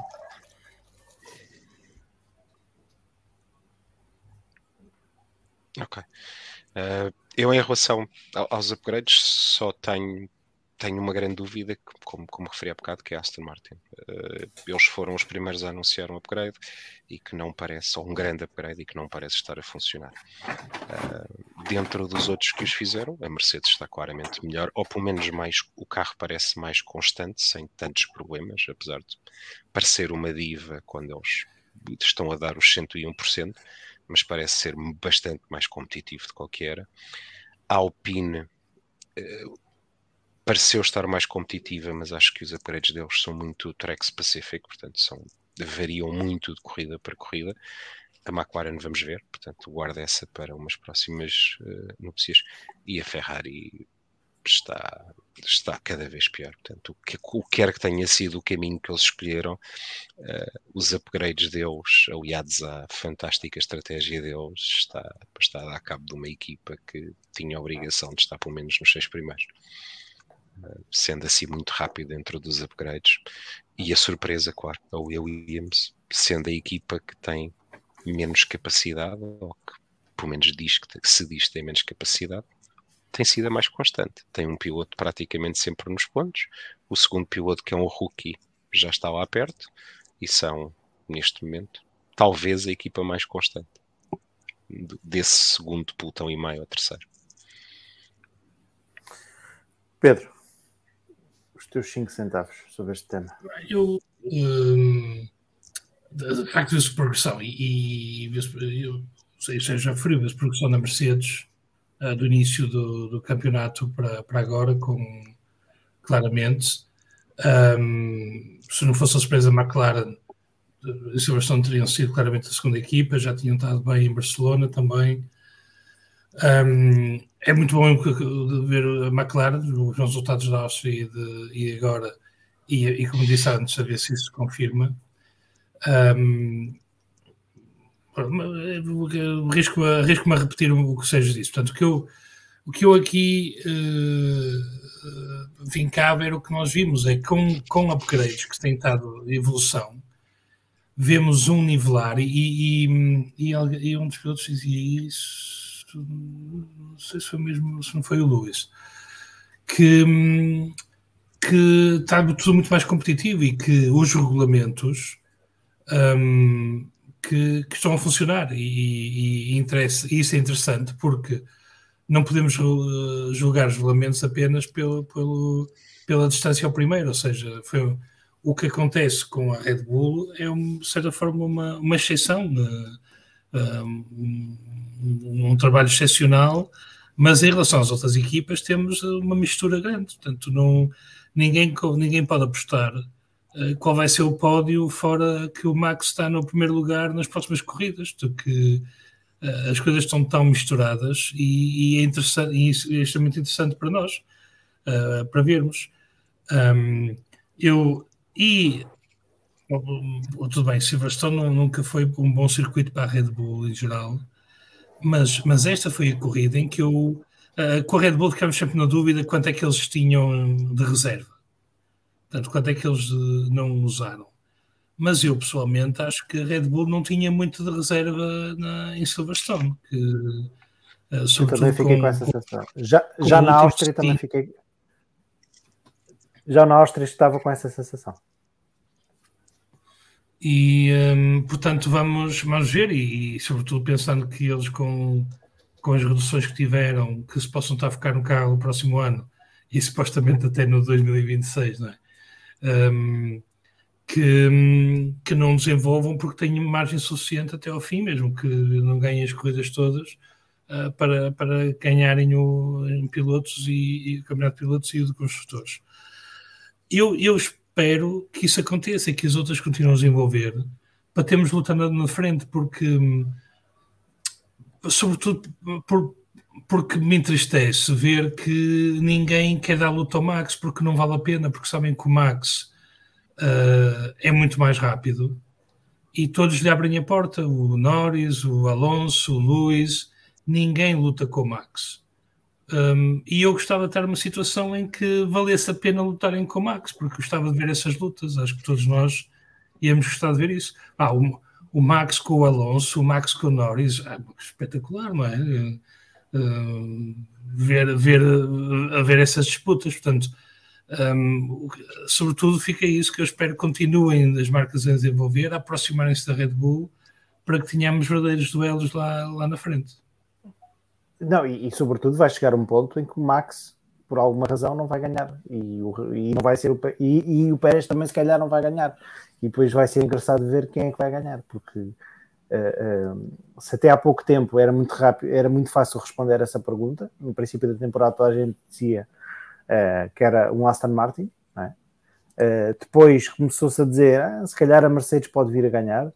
A Ferrari, em qualificação, Uh, promete sempre muito, mas depois não, acaba por não conseguir. Mas é Ferrari e de repente pode tirar, pode ter uma pista que seja, uh, que seja verdadeiramente competitiva e agora uh, junta-se uma McLaren. Portanto, eu acho que tendo a concordar contigo, acho que isso é muito positivo. Guilherme, diz-nos lá, vais a Spa e que carro é que queres ver como este É uma pergunta do, do Gonçalo Lopes. Bem, se o Gonçalo, se o Gonçalo me der boleia até Spa, pá, aceito, siga. Vamos. Ah, não vai. E... Portanto, isto, isto vou, é uma calúnia. Vou, vou ah, vai. E, curiosa, e, curiosamente também vou com o Gonçalo Lopes. Uh, ah, e, tá e, ele sabe, ele sabe muito bem qual é que é o carro que eu quero ver com mais, com mais atenção. Então, mas e queres uh, partilhar connosco ou temos que ficar aqui a imaginar? Eu acho, eu, acho que, eu acho que a minha foto diz muito, diz muito bem qual é que é o carro que eu quero ver. Um, e, se for, e se estiver lá para a frente, ainda melhor. Muito bem, sim senhor. Guilherme, tens alguma coisa para dizer a isto ou podemos passar para o, para o segmento que todos esperamos? Eu posso. Um, eu, eu já disse, já disse há bocado que eu acho que isto depende muito de, de pista para pista e de condição e da condição de pista. Os, acho que os upgrades fizeram com que se mudasse muito a, a ordem, principalmente porque a McLaren estava em último, passou para, para o pelotão, para a classe B, vamos chamar. Um, acho que neste momento em, em pistas de alta, de alta velocidade ou de curvas de, de mais rápidas é, é a McLaren e a, e a Mercedes que podem dar mais luta à Red Bull. Isto não quer dizer que eles sejam mais rápidos que a Red Bull, mas acho que são os que podem dar mais luta. Aliás, uh, em Barcelona, ou seja, antes do update da, da McLaren era, era a Mercedes, que, era, que estava mais próxima. Uh, por isso, talvez aí haja um pequeno problema para a Mercedes se realmente a McLaren os ultrapassou em, em, em, em circuitos mais rápidos. Acho que a Ferrari tem vantagem em reta. Em reta acho que tem um, tem um motor, talvez um motor mais potente. Uh, mas, é, mas é de longe a mais inconsistente porque pode fazer voltas de qualificação como nós vimos em Baku, pode ficar em segundo lugar, como vimos na Áustria, mas depois também pode devorar pneus e terem de aplicar ritmos de corrida bem mais lentos do que, do que é suposto, como vimos em Silverstone. Um, e, me, e, mesmo assim, o Leclerc conseguiu manter o Russell atrás, mesmo tendo o Russell uh, pneus macios, o que mostra que eles, pelo menos em reta, são mais fortes que os Mercedes. Uh, a Aston Martin, a Aston Martin é curvas mais lentas, eles aí é que têm a sua, a sua vantagem. Nós vimos isso no início da temporada e vimos, ou, no início da temporada, antes dos Spec Bs todos, uh, das outras equipas, e também no, no, Canadá. Eles, por isso é que eu acho que em, em Budapeste eles podem, podem estar, uh, podem ser bastante fortes. E de todos os que mencionaram, talvez o que eu acho que não faz parte desse grupo da classe B, vamos dizer, é o Williams. Porque é, eu acho que a Williams, essa sim depende muito de que circuito é que, é que estão a correr. E nós vimos no Canadá, na reta, ninguém apanhava o, o Albon. Na Áustria, por acaso na Áustria não me lembro bem como é que, era, como é que estava o ritmo dele. Uh, mas eu lembro-me que ele estava ali no meio da, das lutas e em Silverstone a mesma coisa, ele era um, um canhão na, nas retas. Por isso acredito que no momento em que entrem em, em pistas com, circuitos em que realmente não tenham tantas retas ou que as retas não sejam tão uh, com, um, que tenham tanta influência no tempo, aí, aí a Williams vai cair. E já que estamos a falar em updates, posso só falar do, especificamente de uma coisa que o Hamilton disse no, em Silverstone em relação ah, McLaren. Do, do, Hamilton, claro que podes dizer. Que, que não é por estar cá o Pedro. Não, não, não ele, ele, ele mencionou o facto da, da McLaren agora parecer um, um, um Red Bull. E, e, aliás, e depois eu achei piada que no cool down room o Norris lhe disse nem parece um Red Bull, é mais parecido com, com Aston Martin. Tem razão, os, os pontões, os sidepods são, são muito mais parecidos com, com os da Aston Martin, porque têm o, os canais. Um, mas a, a, a, McLaren tem uma coisa muito interessante que é eles estão, em termos de, de conceito, eles estão literalmente no meio da Aston Martin e da Red Bull, porque eles são a única equipa que começou estes regulamentos de 2022 juntamente com a Red Bull com a ordem inversa nos braços de suspensão. Eles têm pull rod à frente e push rod atrás. Mais nenhuma, mais nenhuma equipa tem essa configuração. Um, por isso, em termos de suspensão, os McLaren são iguais aos Red Bull, mas em termos de, dos pontões, ou dos sidepods, são iguais à, à Aston Martin. Por isso, apesar de nós estarmos a assistir a uma convergência de conceitos, mesmo assim continuamos a ver uh, algumas diferenças, o que é sempre bom na, na Fórmula 1. É verdade. Há aqui uma, uma conversa no chat que, que, que, que eu confesso que também não sei responder e por isso vou lançar aqui a questão que já não sei quem foi, que disse, foi o Nuno Costa, que disse de salientar que o Max em Silverstone homologou o quarto motor. E depois há aqui a questão se são, são três ou quatro motores. Eu confesso que não tenho a certeza. No ano passado sei que eram três motores. Eh, estamos a falar de. Quando, quando se diz motores, estamos a falar de. de, de, de isso, isso uh, é. O, exatamente. Uh, inter, o motor de combustão interna. Uh, sei que no ano passado eram, eram três. tenho a ideia que este ano são quatro, mas não tenho a certeza. E não tenho a certeza se, se, se o Verstappen Pôs são, o quarto. São este, quatro. Este... São quatro, são quatro por causa são quatro. das corridas. Mas ele homologou o terceiro. Ele colocou o terceiro pronto. este fim de semana. Eu, eu, confesso que esses, esses, esses detalhes não. não, não esse detalhe escapou-me. O Paulo Muas, só dizer uh, sininho e like, muito bem, sim senhor, e amanhã faz o download. E temos aqui um penetra, um senhor chamado João Salviano. Abraço a todos e muitos likes, lá, lá está. Muitos likes. Uh, era o capacete do Nelson Piquet Júnior, não era? Epá. É, não é? Não, não é nada. Acho pá. que é, acho que é. Ah, pá, não me irrites, pá. Não me irrites, pá. Não venhas falar aqui de uma coisa é falar do Piquet, outra coisa é falar de,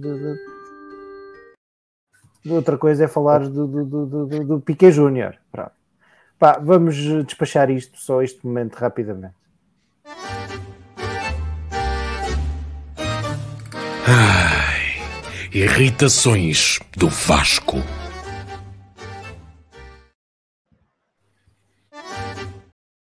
Pá, desculpa, enganei.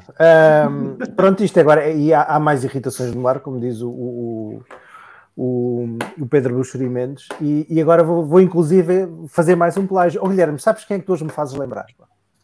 Ui. O quê? fazes, fazes-me lembrar o Pierre Gasly. Que, há um bocado estava a olhar para ti com essa barba uh, uh, e esse cabelo. Fazes-me lembrar o Pierre Gasly. Porque foi intimidado pelo Sainz? Não, não, não. Fisicamente, hoje fazes-me lembrar o Pierre Gasly. Porque intimidaste o Sainz. Exato.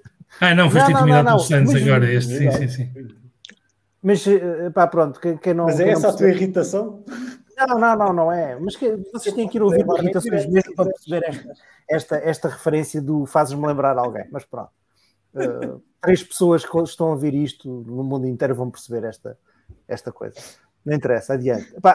tenho uma irritação uh, que já manifestei hoje no Twitter, numa das minhas três interações no Twitter por ano, que é sobre a pintura que foi apresentada da, da, da Williams, que, inspirada na Golf. Porquê é que me irrita? Eu não acho a pintura feia, eu o que acho é triste irem copiar uma pintura que a McLaren fez há, há, há, uns, há uns anos, ou, ou no ano passado, exatamente, uh, que era uma pintura engraçada, uh, diferente, sim, que cumpria aqueles objetivos que se quer de uma pintura. Acho que é, é só triste eles irem buscar, irem buscar uma coisa que, que, no fundo é copiar o, o que já existe. portanto, a minha irritação é essa. Se algum de vocês tiver uma irritação, e está aqui sim finalmente alguém a dizer o Gui tem semelhanças ao Pierre Gasly, só falta uma namorada portuguesa. Pá, pronto, está aqui, está aqui feito.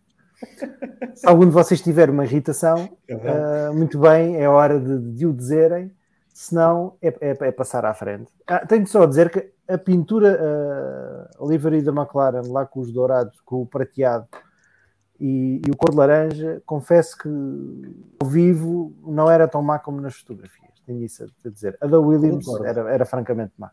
Mas pronto, isso Concordo. é uma questão de gosto pessoal. Se algum de vocês tiver alguma coisa que vos irrite, pá, mesmo não, não tenha a ver com isto, é o, é o, é o momento certo. Uh, eu às vezes também falo aqui dos meus filhos, portanto, é, convido-vos. Uh, se não, passamos à frente. muito bem. Podemos passar a uma, a uma, à frente que é, a falar de uma cena que a mim me irrita, meu. Que é o quê? A Red Bull. Epá, pronto, ora, ora aí está um, um gancho perfeito. Epá, a ti irrita-te e a mim também. Uh, uh, e porquê que me irrita? Porque na semana passada uh, eu lancei aqui um, um, um tema que, que, até o, o, Salviano e eu tivemos uma, uma discordância sobre, porque eu acho que, que o Pérez seguir nesta senda, estando na equipa onde está, mais cedo ou mais tarde vai ter o lugar em risco. E acho que todos os acontecimentos que aconteceram esta semana vêm comprovar aquilo que, que, que, que, que eu digo, que é que a Red Bull é, é uma, é uma equipa muito instável e que toma decisões uh, como quem, como muitas vezes pouco fundamentadas. E isto vem de outras irritações. Uh, vocês com certeza estão lembrados de, daqueles rankings que, que, que a Fórmula 1 publicava e quando foi aquela extraordinária corrida do, do Vries em, em, em, Monza, eu fui muito crítico disso, porque acho que aquela performance não foi assim tão extraordinária como isso. Sim, senhora, teve a sua relevância, acho que teve muito a ver com, com, a, com, a, com a pista onde foi e a sorte da corrida, que também é legítimo isso acontecer. Mas eu também, desde o princípio, eh, desde o princípio, quando se confirmou o De Vries na, na, na na, Red Bull, na Red Bull, na AlphaTauri, que achei que, que aquilo que era um, era um piloto que, que, que, que ficava aquém do que se calhar outros, de outros que existiam uh, uh, disponíveis e acho que o De Vries não, não tinha lugar para, para, para estar na Fórmula 1. Não, não, não. Apesar de ter sido campeão do mundo de Fórmula E, ter sido campeão de Fórmula 2, é, é, foi a minha opinião. Agora, uma coisa é certa, acho que se lhe deram oportunidade, acho que foi muito pouco tempo para, para, para dar uma forma uh, o, o, o, o, rapaz ter tido tempo para provar o que quer que seja. Se nós olharmos para o que foi o primeiro ano do Tsunoda, foi se calhar ainda pior e com mais acidentes e, e, e mais, mais, mais, mais de carro para o lixo. Portanto, acho que se calhar, mais uma vez, isto é precipitado e é a Red Bull a usar também de um sentido de oportunidade. E com isto, na minha opinião, acho que está a pôr mais uma, uma pressão em cima do, do, do Sérgio Pérez. Não consigo deixar de olhar para isto também desta forma. Pedro, uh, podes começar tu, até porque tu fizeste o gancho. Ah, eu, eu, eu, eu, eu devo dizer, quando se começou a falar que as coisas iam depender do, do, do, do, do teste com o Ricardo de, de, desta semana, eu, eu cheguei a pensar que o Pérez ia parar a AlphaTauri no lugar do De Vries e o, e o Ricardo ia Opa, parar. Não me espantaria também. Um, porque, e, mas isto não é abonatório da forma como a Red Bull trata os pilotos. Ah, eh, é, é, é, sabido, eh, ou melhor, eh, alguns saberão, outros não.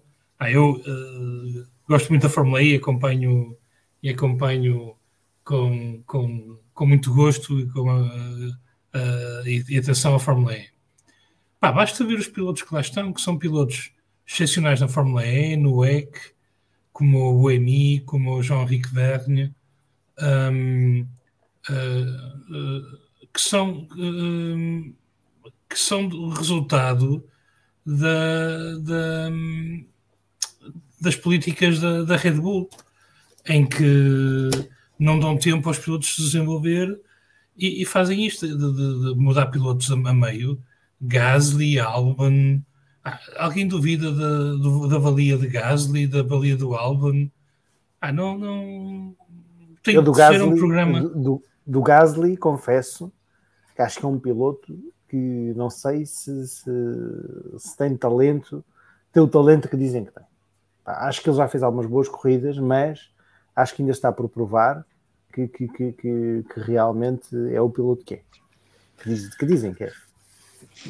Mas, mas se, se, se, uh, se é material campeão do mundo, uh, também duvido. Agora, que, é, que tem qualidade para estar na Fórmula 1, isso não, não, não tem dúvidas. O Gasly, sim, não, isso sim, isso sim. E, um, pá, e, mas, mas são demasiados exemplos, não é? São, são, são ao, ao longo dos anos e, o e próprio Albon, de... o próprio Albon Mas isto é... a dizer que meias épocas já não é a primeira vez, não é? Que, que eles fazem meias épocas. Não, aqui, aqui é ainda menos. Aqui é ainda menos. Normalmente estas, estas estas trocas costumam acontecer. O que Viato foi no início de uma segunda época, o, o, o Alban foi uh, a meio, uh, foi na, na, na, época de verão. Uh, o, o, não, o Alban fez, não, o, o Gasly foi. Época não, o Gasly foi, foi, foi, foi, foi a meio, foi na pausa de verão. O, o Alban deram-lhe uma época e meia, no fundo, e depois não renovaram o contrato. Desculpa, Pedro. Não, não, tudo bem. Não... Pá, e, e eu acho que o único gajo que foi fino disto foi o Sainz que se pôs a andar quando, quando, quando pôde. Um, e, e, passou a gerir a sua própria carreira. Porque, porque, porque se estivesse pendente da Red Bull ia para o mesmo caminho. E, e, e eu dou o exemplo do, do Sainz e, e do Bottas. O Sainz diz que quer resolver o contrato esta época porque não gosta de. Um, de, de entrar numa época, sendo essa época uh, a sua última, ou seja, com o contrato a acabar.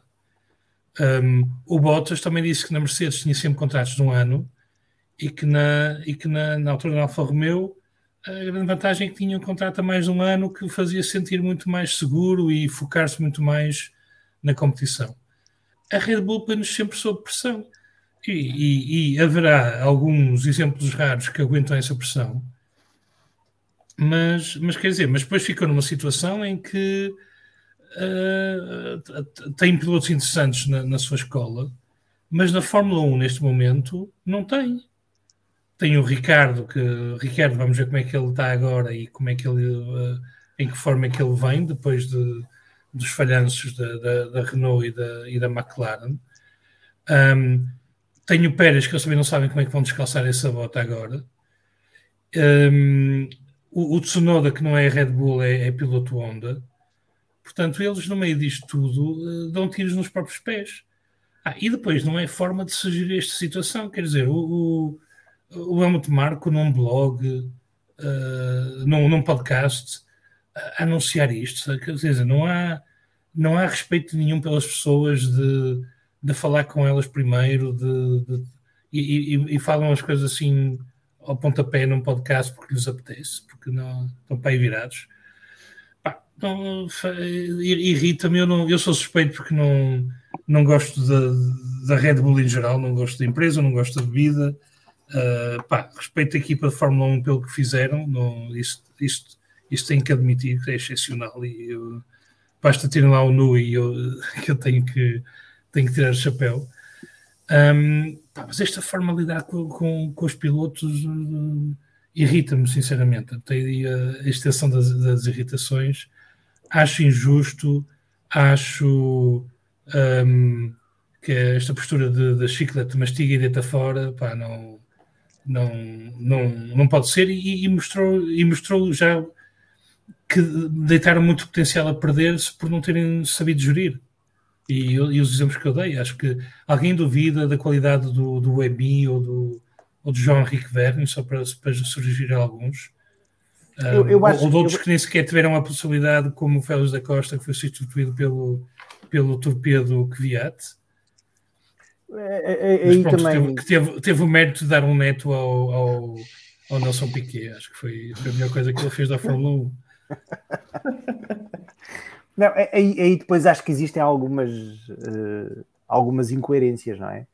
Porque, e acho que neste momento a mais, a mais, a mais recente e a mais gritante é o de Tsunoda, não é? Eu, eu sou, sou fã do Tsunoda, adorei a época de Fórmula 2 que ele fez e a, a, a forma como ele, como ele entrou na Fórmula 1, mas quer dizer que ele rapidamente percebeu que ele tinha que ser posto na ordem, tinha que e acho que a Red Bull barra Alpha Tauri, e acho que aqui é por influência da onda, que, que, que, o mantém e claramente tem paciência para, para ele, pelo menos para já vai tendo.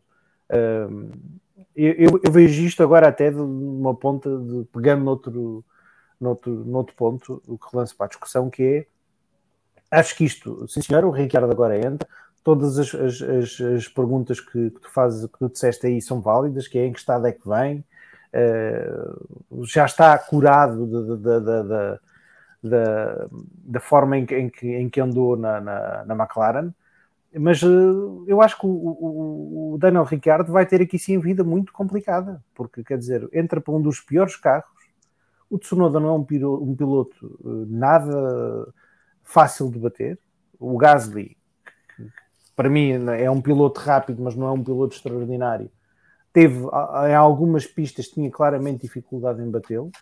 Uh, uh, uh, e, e parece-me que e pergunta-te Guilherme se isto para o Daniel Ricciardo eu sei que ele não tem nada a perder mas também não pode ser um desafio tremendo porque se o Ricciardo não não comer não aviar o, o, o Tsunoda assim de uma forma escandalosa Uh, se calhar nunca vai conseguir recuperar a, a reputação que tinha, nem, nem, se calhar pôr o Pérez em, em, em, sob pressão nesse aspecto. É? Porque o, o Pérez, a determinada altura, só vai estar sob pressão se existir um candidato natural. A Red Bull não acredito que vá uh, dispensar o, o, Pérez, que eu acho que já passa pela cabeça deles, sem ter uma pessoa, um piloto para, para substituir, não é? Sim, eu. Isto aqui só tem duas hipóteses, que é ou o Ricardo acaba, ou, acaba este ano uh, batido pelo Tsunoda e acabou, ou então consegue uh, performances interessantes e vai para o lugar do Pérez. Eu duvido que ele fique uh, para o próximo ano na AlphaTauri. Um, eu acho, uh, realmente, olhando para trás, o que é que aconteceu com, com a academia da Red Bull? Porque olhando mesmo para, para, o talento que eles tinham, em que podiam se dar ao luxo de dispensar, como disseram, o Jean-Henrique Verne, uh, e, e, de não pôr o António Félix da Costa no, numa equipa, para agora terem de recorrer a um piloto que já esteve na Red Bull e saiu, e antes dele terem de recorrer a um piloto que foi piloto de reserva de todas as equipas e mais algumas no, no ano passado. Eu acho que o grande erro foi realmente terem contratado o, o De Vries. Ele, ele pontuou, teve uma boa corrida em Monza, mas era, era uma pista que potencializava o, o Williams que era rápido nas retas, mas apresentavam uma curva como deve ser e aquela treta não, não andava. Uh, também beneficiou de várias penalizações de carros que estavam à sua frente. E não sei, eles parece que não têm confiança nos pilotos que têm agora na sua academia, porque a Red Bull, vou dizer antigamente, teria posto não teria ido buscar o De Vries, tinha simplesmente confiado no melhor piloto da academia deles, que no ano passado deveria ser que é o Liam Lawson. Penso, penso que seria o Liam Lawson ou o Iwasa ou o Ajar. É o Lawson. Seria... O Lawson passa a ser agora o piloto deles de testes e de simulador, não é? Com o, com o então, Ricardo sim, a passar é... a ter. É, então, sim, o Liam Lawson está a fazer uma boa temporada na, na Super Fórmula até. Um, aliás, eu vejo eu vejo isto como quase um lugar garantido para o Liam Lawson na AlphaTauri para o próximo ano, uh, independentemente do que o Ricciardo possa, possa fazer. Mas uh, isto vai aumentar ainda mais a pressão para um piloto que já está extremamente pressionado, que é o Sérgio Pérez. Uh, e acredito que se o Sérgio Pérez não melhorar, no momento em que o Ricciardo consiga fazer algo,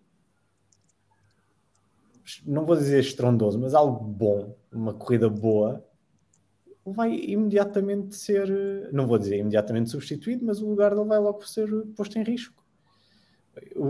Depois desta temporada, já na temporada passada eu, eu, não conseguia ver a temporada do Pérez, mesmo se ele tivesse acabado em segundo lugar, eu não conseguia ver como uma boa temporada dele.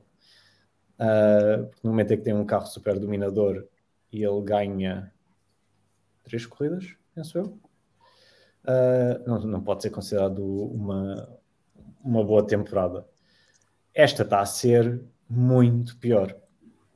E realmente, se ele não dá a volta, não, não consigo ver como é que ele se mantém na Red Bull. Sim, ele pode dizer tem contrato para o próximo ano, Sim, mas isso na Red Bull não quer dizer nada. Aliás, o Ricciardo tinha contrato na McLaren para este ano e também não quis dizer nada. Uh, no momento em que aparece um piloto mais rápido a Red Bull vai querer, vai querer pô-lo no, no seu carro. Por isso, acho que isto aqui foi uma péssima gestão da Red Bull. Acho que o Helmut Marko devia ter estado calado. E porque ao dizer, Sim, isso, como, como isso, disse, isso o Helmut Marko não, não tem muita dificuldade em fazer. Aliás, a maioria dos chefes, chefes de equipas da Fórmula 1 tem, tem essa dificuldade. infelizmente não tem não tem esse talento de saber, de saber quando falar e quando estar uh, realmente calado.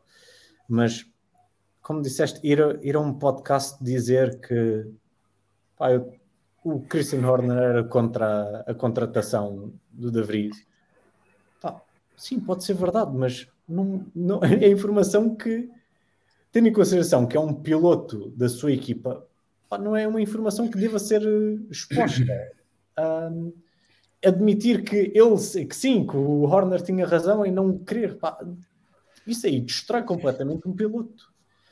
Um, de, vir agora dizer que, ah, pô, ele tinha 28 anos, pá, mas ele também tinha esta idade, eles sabiam que ele ia ter esta idade quando foram contratar após uma corrida.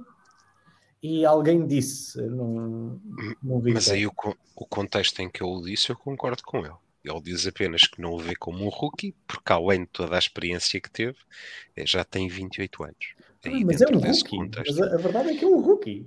É a primeira temporada dele na Fórmula 1, assim como piloto. eu, isso é os- dentro do contexto, não, não é assim tão Sim, mas eu acho que não, o que eu estou a dizer é que eu acho que não é uma boa justificação. E porque pá, no mundo ideal eu simplesmente dizia a verdade que é eu fiz merda, não o devia ter contratado. Pronto. Não, agora dizer que por ter 28 anos não é rookie.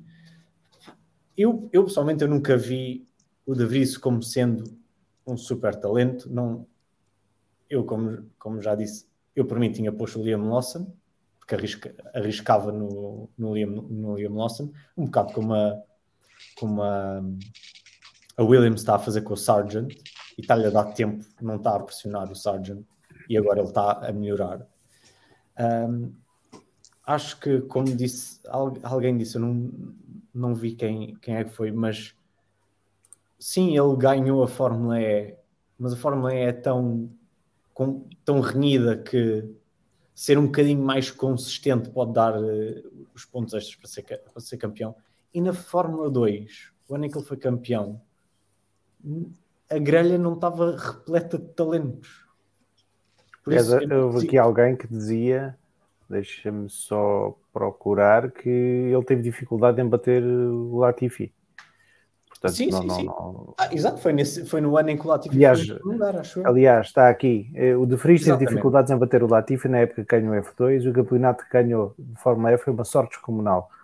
Pronto, uh, uh, eu sobre a F2 posso dizer alguma coisa, porque, porque aliás, ele foi daqueles pilotos que ganhou o campeonato ao fim de não sei quantos anos de lá estar. Ao terceiro ano. Portanto, quer dizer, se bem que isso hoje em dia é, se calhar é mais comum, mas o que é facto é que nós uh, assistimos a, e eu acho que é isso que, que, que, que, que demonstra quando os pilotos são verdadeiramente bons. o Piastri ganhou a Fórmula 3 à primeira, a Fórmula 2 à primeira, o Leclerc a mesma coisa, a Fórmula 2 e o, o, o Piastri ganhou antes da Fórmula 3, ganhou também. Pronto, sim. Portanto, três como rookie. Uh, uh, o Gasly também ganhou à primeira, portanto, são, são, pilotos que, que, que, claramente têm uma. O De Vries, acho que, que, acho que todos concordamos que não era um piloto, se calhar, com talento suficiente para estar na Fórmula 1 ou para, pelo menos para ser um piloto com tempo. Agora, todos concordamos que teve pouco tempo para, para, para, provar o que é que sei. Sim, sim, eu acho que aí estamos todos de acordo. Eu só uma coisa, desculpa a questão, mas alguém ficou surpreendido com isto, conhecendo a Red Bull? Não, não. Fica, não é? A Red Bull habituou-nos nestes, especialmente nestes últimos oito anos, depois do, do, do, do Vettel, uh, habituou-nos a isto. Portanto, eles consomem, eles querem resultados imediatos e quem se sente, eles acham que aquele carro produz resultados e quem se senta lá tem de os produzir na hora. O único que até agora está a escapar, mas também já, já, já, não, vai, já não vai com muito avanço, é o Pérez. Porquê? Porque conseguiu fazer bons resultados, ser tem aquela época de 2021 em que ajuda o Max, quer se queira, quer não, o que ele fez não se esquece tão assim facilmente. E o ano passado o carro era dominador e ele, mesmo assim, não ficou em segundo. Portanto, não esquecer que ele, mesmo assim, não ficou em segundo lugar no campeonato. Este ano, depois de cinco qualificações, mas e cinco corridas também não muito bem conseguidas, está-se a pôr a jeito. Eu não acredito que seja o Ricardo que eles estejam a equacionar para esse lugar. Acho que depois, depois de tudo o que aconteceu, não acredito ver lá a não ser que seja uma jogada de marketing. A Red Bull é uma equipa que não quer vender carros, quer vender latas, portanto interessa-lhes é ter o nome, uh, o nome exposto nas notícias e em todo lado. Acho que ontem só o anúncio dele, deles que iam trocar, iam pôr o Ricardo novo na AlphaTauri, valia um em cada três posts, era uma referência a isso, portanto isso vende e é o que eles querem. Não surpreende Sim, é ninguém é o que tenha acontecido. Eu acho que, eu acho que o Ricciardo, pá, se o Ricciardo do nada faz, sei lá, um milagre naquele AlphaTauri que, pá, comparado com os restantes carros, parece uma retroescavadora a andar, o, ele pode muito bem subir eh, para a Red Bull. Um, algo que eu acho curioso é o facto do Tsunoda, apesar do, dos problemas da, do Pérez, não, ter, não estamos a ouvir nada em relação ao Tsunoda, ao Tsunoda poder subir, poder trocar o Pérez. Uh, pode, aí, aí eu suspeito que seja muito mas a, o Tsunoda...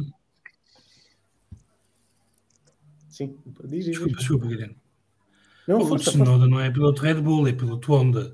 E a Honda vai separar-se da Red Bull, portanto, Sim. o próprio Tsunoda já, fala, já falou em relação ao futuro e dando a ideia que no futuro não, não passará por, pela, pela Red Bull. Um, acho que foi interessante ver.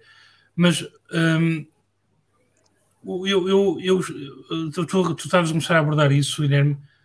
Esqueçamos o de Vries, ou, ou, seja, acho que a gente, acho que em geral, uh, nem, nem toda a gente concordará, obviamente, porque é, é sempre assim, mas parece-me que em geral a ideia é que, que é precipitado ou que deviam dar mais tempo, ou seja, podemos achar que foi uma boa contratação ou não, mas, mas que dar mais tempo. Mas esquecendo isso, Ricardo ou Richardo, como quiserem, Ricardo na, na, na AlphaTauri, faz sentido? Eu, eu, já fiz, já respondi um bocadinho essa pergunta, eh, que é eh, acho que faz, faz sentido na, na, nessa perspectiva de, de, de, ser um piloto que pode pode trazer uh, melhores resultados, uh, embora se olharmos por esse prisma, não percebi porque é que ele não, não começou a época na Red Bull, não é? na, na, na AlphaTauri. Um, agora, acho que, que, que para o Ricardo é um mega desafio.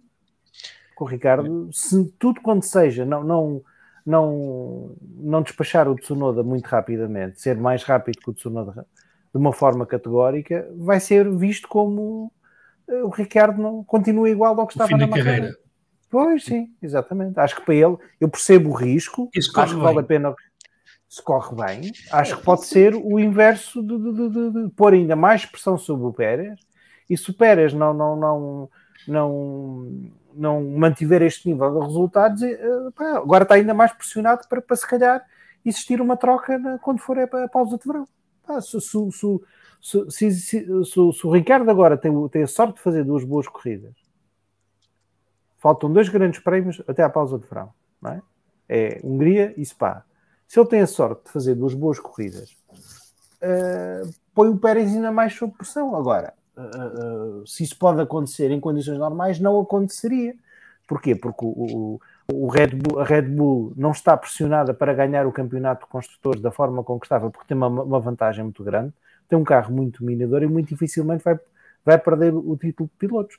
Quando enquanto quando estava com, com, com, os, com, quando fazia aquelas substituições no tempo do, do, do, do Gasly e do Albon, uh, tinha um carro, precisava ter um segundo carro. Aliás, era, era muito comentado sempre o facto de, uh, uh, sobretudo na era, na era do Gasly, como é que o, o, o, Verstappen estava tão à frente e o Gasly não estava. Portanto, eu acho que essa pressão não existe. Agora, da cabeça da Red Bull, tudo pode acontecer.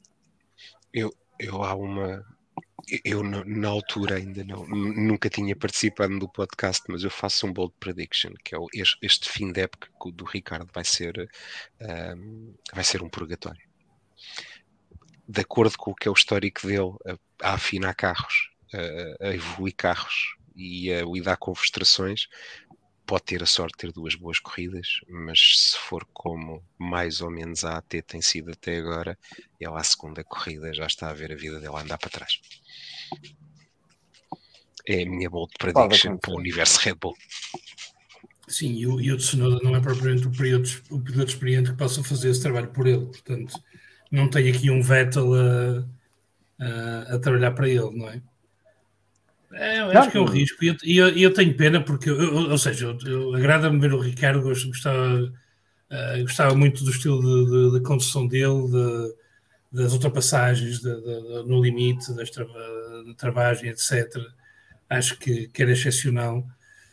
Uh, acho que foi mais um piloto que, que, que chegou a pôr em xeque Verstappen, além do Sainz, na, na, na Toro Rosso. Acho que o o, o Ricardo também conseguiu pôr o Verstappen em, em, em xeque na, na, na Red Bull. E apesar de tudo, eu concordo com ele ter saído, porque ele percebeu que ia ser o piloto número 2, que ele estava feito para o, para o, para o puto belga. Não, não, e, e, sobretudo em termos financeiros, fazia todo sentido. Mas mesmo em termos de carreira, ou seja, era um, era um risco, mas entre ser número 2 do Verstappen ou poder ter a hipótese de, de, de, ser número um, ou ser número um uma equipa que poderia ou não ter hipótese de ganhar, acho que fez a, a mudança. O que, eu, Sim, claro. o que eu não compreendo é que ele uh, aceite fechar o, este círculo uh, indo para, uma, para, um, para, uma, para, a equipa B como um rookie, como se fosse um rookie, não é? Que, é, que são os que vão para a Toro para a AlphaTauri. Ah, tenho pena que deste percurso do Ricardo, mas pronto.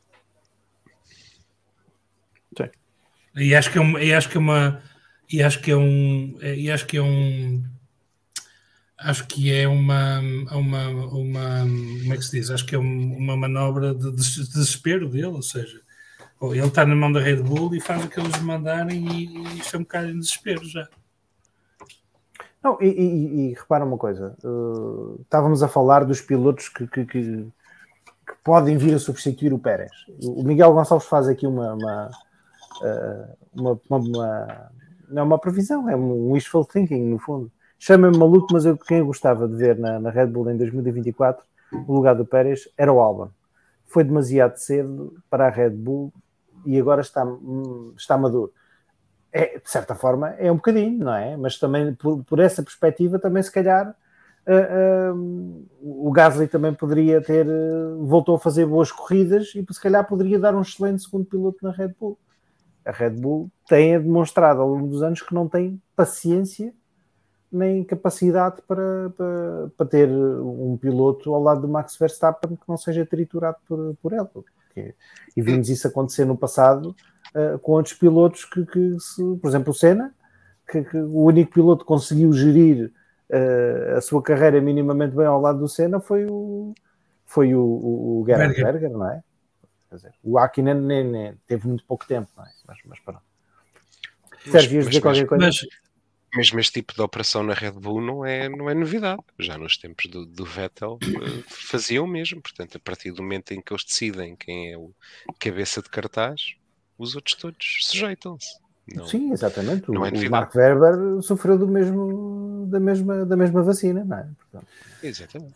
Mas, mas há uma, tirando uma coisa positiva daqui, tanto o Ricardo como o Pérez são muito bons em, em, em pistas citadinas e eu estou ansioso por vê-los na Fórmula E, portanto, há, há sempre males que vêm por bem.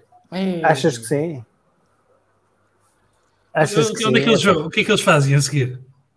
Pá, o, o de Vries hoje saiu. para a Grécia, para as ilhas. O, o, o de Vries saiu, uh, já, hoje já foi visto a tomar café com o Toto Wolff no Mónaco. Portanto, se calhar tem outro caminho. Mas o de Vries não era, não era, não, não foi piloto do Toto Wolff. Como, como, enquanto empresário. Não yeah. sei dizer, ah, ah, não sei se é. É, é era. Ele foi, ele ainda era piloto da esfera Mercedes quando foi contratado pela Red Bull ano passado. Sim, não, mas, mas uma coisa é ser piloto da esfera Mercedes, outra coisa é ser gerido é pelo agenciado. Já não, já não. Ah, isso ano passado penso que já não era pelo Toto Mas uh, não, não, sei, não, não sei se Pedro, se a tua sugestão vai, vai acontecer ou não. Tenho as minhas são, dúvidas. São, são os dois bem-vindos. Hum, pois, pronto. Podem ir para o Le Mans, vão, vão para o WEC, que agora há muitas equipas na classe principal que eles que os aceita de, de bom grado. Tá, pois, acho que o, o WEC, o WEC é um campeonato hoje. Diz isto, Miguel. Uh, Pedro. Mas, mas o WEC está feito para, para bater certo com a Fórmula E, portanto podem fazer os dois. Ei, ei, pá, isso não, não, não, não digas isso, pá, não digas isso, pá. não digas isso. O de é, bom, já fez, já fez o WEC. O Sim. de Fris, não sei. Não sei. Fez, fez, fez. Não sei. Ele chegou a correr, acho que em Portimão contra o Félix da Costa o ano passado. Acho que aos Não, LMP2 não foi? Acho que sim. LMP2, sim, sim. É numa equipa mesmo de com holandeses, era da a patrocínio da Jumbo. Muito bem. Sim, senhor. Bom, já malhámos na Red Bull o suficiente, parece-me.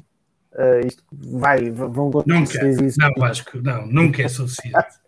Era só por hoje, um pronto, Red Bull e tínhamos mais meia hora de energia para falar por mais. Hoje, por hoje. Uh, o, o, Sérgio, desculpa interromper-te, o Sérgio não nos mostrou o background dele porque, porque veio muito a propósito.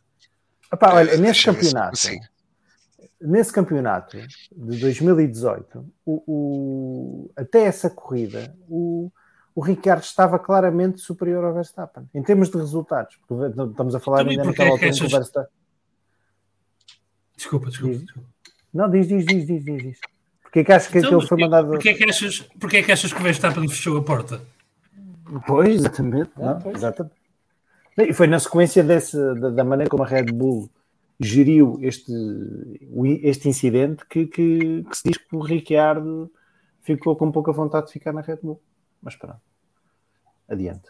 Bom, meus senhores, uh, estamos a aproximar do, do, fim. Vamos ao segmento das memórias, em que cada um de vocês fala preferencialmente não de, de algo passado no Estoril, mas, uh, mas pronto. Uh, já sabem, é o, o VF1 Memórias Uh, Sérgio, começo por ti.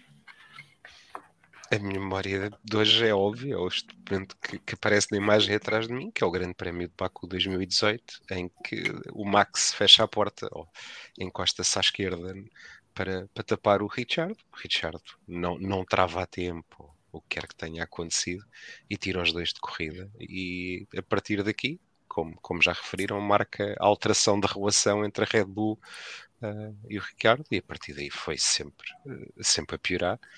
Uh, e depois é quando se, se dá a saída dele para a Alpine, tendo em consideração tudo o que aconteceu esta semana. desconfio que não voltaremos a ter momentos destes, mas é sempre bom ter essa esperança. Muito bem. Guilherme. Eu não sei porque, cada vez que, que é para falar das, das memórias neste podcast, eu assumo sempre que é, tem de ser em relação ao grande prémio que vem aí. eu pensei no, eu só estava a pensar em coisas do grande prémio de, da Hungria. E para mim a memória é o grande prémio de, da Hungria de 2006, que para mim continua a ser o, a melhor corrida do Alonso, apesar de ele não ter acabado. A corrida. Epá, o chão não está, não está calçado, não precisamos de, de não, estar não, aqui pronto, a falar do Sabes Alonso. que é a única, é a única corrida que eu dou, dou ao, ao Salviano. De, é uma grande, grande performance do Alonso. Ele arrancou, ele teve uma penalização no. Foi nos treinos livres ou foi na, ou foi na qualificação por ter Epá, passado. Eu não me chamo Alexandre Carneiro. Está bem? Não estás já à espera que eu me lembro o que é que aconteceu em 2006 é, no Grande Prémio da Hungria. Foi, uh, acho que foi a, a, passar uma bandeira, uma bandeira amarela, o que era muito, o que seria péssimo para ele, estando em, em luta direta pelo campeonato com o Schumacher. Todavia, o Schumacher conseguiu passar dois pilotos numa bandeira vermelha, tendo em consideração que um deles acho que era o Alonso. Um, e a corrida foi à chuva e o Alonso com, os, com o seu Renault tem uma tração incrível e com os pneus Michelin que naquela, naquela altura eram os pneus a ter faz um controle de tração é? Está bem, mas mesmo com o controle de tração os Renault eram os que tinham melhor tração. Certo um, o, o, Ai, o que é que era? Ah, as, duas, as duas primeiras duas ou três primeiras voltas do Alonso são incríveis. Aliás, acho que a Fórmula 1 pôs no YouTube essas, o onboard dessas, dessas voltas. E numa altura em que o Schumacher ainda era considerado o uh, rei das corridas à chuva, o Alonso faz na curva, na curva 5, ultrapassou por fora como se não fosse nada. E ele iria certamente ganhar a, ganhar a corrida se não fosse, penso que foi uma porca de uma das rodas traseiras, da roda direita traseira, que parte ou que se solta. Uh, então ele desiste e ganha, e é a primeira vitória do, do Jensen Button e a primeira vitória do, da Honda, ou da, da BAR Honda. Da, da Bar Honda. Sim. Então pronto, é essa a minha memória. E Pedro Della Rosa no McLaren uh, foi ao pódio. Pronto. Muito bem, sim senhor. Pedro. Ah, eu, eu, um, eu estou a trazer o, o Grande Prémio do Brasil de 2012 um, por, por várias uh, razões interessantes. Um, foi a última vitória da McLaren e, e, agora que estivemos perto de. ou que a McLaren andou perto lá da frente, é bom recordar isso. Não, a última um, vitória da McLaren foi, foi, foi em Monza. Em 2021, exatamente. Pode dizer que foi o último ah, tens razão, tens razão, como... Epá, tá bem, podes dizer que se calhar foi uma boa vitória que, que, que pronto. Tá, não, tens, tens, pai, falha, falha, falha enorminha. Tens razão. Vindo de um fã da McLaren. Podia pá, ter vindo, exatamente, ainda por cima agora falaste do Ricardo, podia ter trazido essa mas eu gostei mais de esta do Brasil foi um, pá, foi um grande prémio uh, bastante bom porque houve um bocado de tudo, houve chuva, houve drama, havia decisão de campeonato entre, entre o Vettel e o Alonso um, que acabou por ganhar o, o, o Vettel. Um, é uma corrida que, em que o, o Button fez aquilo que ele era excelente, que era gerir o, o timing de paragem nas boxes para, para pneus, ele e o, e o Hülkenberg. pá, em que hum, o Hamilton, mais uma vez, uh, mostra que é excelente na chuva, foi posto fora de corrida pelo Huckenberg por uma por um, por um Huckenberg perde, tenta, tenta meter por dentro na, no SCN e, e perde o carro e, e bate no, no, no Luís e o Luís fica fora de, de prova. Um, mas foi, um, foi a última vitória da, de, de, de, Button e foi a última vitória da, da McLaren Mercedes. Um, portanto, vários, vários motivos de. 2021 é, já era uma Mercedes. Está bem, voltamos ao mesmo. Estou a falar daquela, daquele ciclo. Ok, ok. De, os cromados, os cromados. Dos cromados. Os verdadeiros cromados. porque, e foi a última corrida, que também é marcante, de Lewis na McLaren, porque na época seguinte uh, foi, para, foi para a Mercedes, substituído por esse uh, brilhante jovem uh, Sérgio Pérez, na, que foi fazer companhia ao Button na, na McLaren para quem, para quem se, já não se lembra que Pérez passou por lá assim discretamente. Bem, mas sim, mas, mas, perde, mas perde impacto por essa gafe tremenda que é esquecer-me da vitória do, do Ricardo quando. Eu acho que este quando, é o momento da noite, que é esquecer-se quando, vitória. Tu, quando tu, o Max fundo, tentou, um Pedro. Quando o Max tentou partir a cabeça ao Luís com a, com a frente do, do seu carro.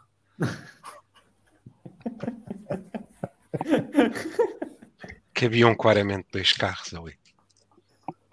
Exato, três até. Olha, é, eu, eu, a minha memória de, de, hoje não tem nada a ver com, com, os, com o que vocês andam, com as coisas que vocês disseram. Um, eu de, não, não, não há muito tempo, não, não foi nem há 15 dias, nem há 3 semanas, foi há, aí dois ou três meses, nas deambulações que, que, que, fazia sobre pela, pela F1 TV, dei, revi a, a, corrida de, de, do Bahrein de 2014. E para quem não está recordado, uh, a corrida do Bahrein de 2014 foi, salvo erro, a segunda corrida da época desse ano, portanto, estamos a falar o primeiro ano da, da, da geração dos carros híbridos, em que a Mercedes dominava por completo. A corrida não teve piada absolutamente nenhuma, a não ser um pequeno pormenor foi uh, a batalha, uh, a luta durante uh, as quase as voltas todas entre o Hamilton e, e o Rosberg.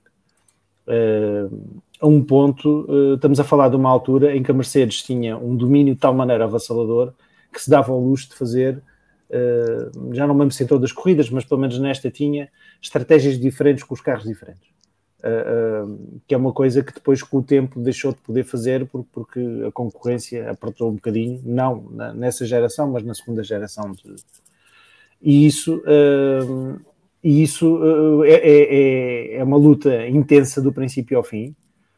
acaba por ganhar o Hamilton, mas, mas, mas, mas com uma luta que, que, que, que aquilo foi praticamente até à última volta, onde se via o, o Toto Wolff várias vezes e o Niki Lauda ainda, creio eu que ainda, que ainda não, ainda, ainda era vivo, já não me lembro se aparecia muito focado ou não, mas a, a, a pôr as mãos na cabeça, porque, porque há ali momentos em que eles quase tocam uma série de vezes e é das corridas que vale a pena ver. Uh, repito, não é uma corrida extraordinariamente interessante do que se passa à volta, mas é apenas o que se passa entre esses dois carros. Portanto, a minha, a minha sugestão é isso.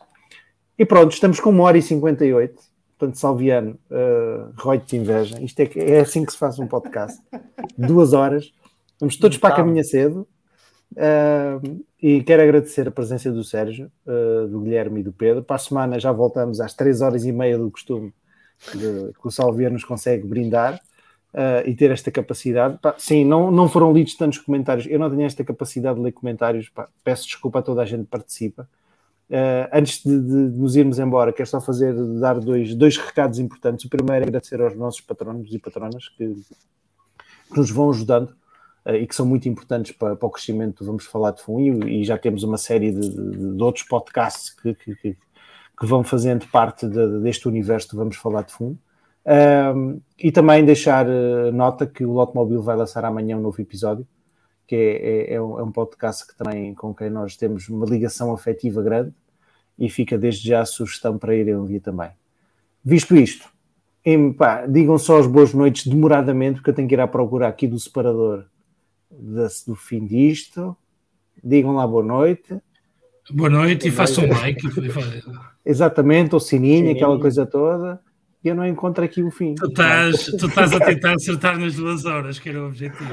Epá, era esse o objetivo, mas eu não encontro aqui o, o vídeo do fim. Epá, isto é extraordinário. Mas pronto, vá, meus caros. Fica assim. Uh...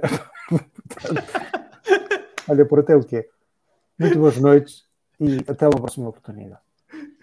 Boa noite.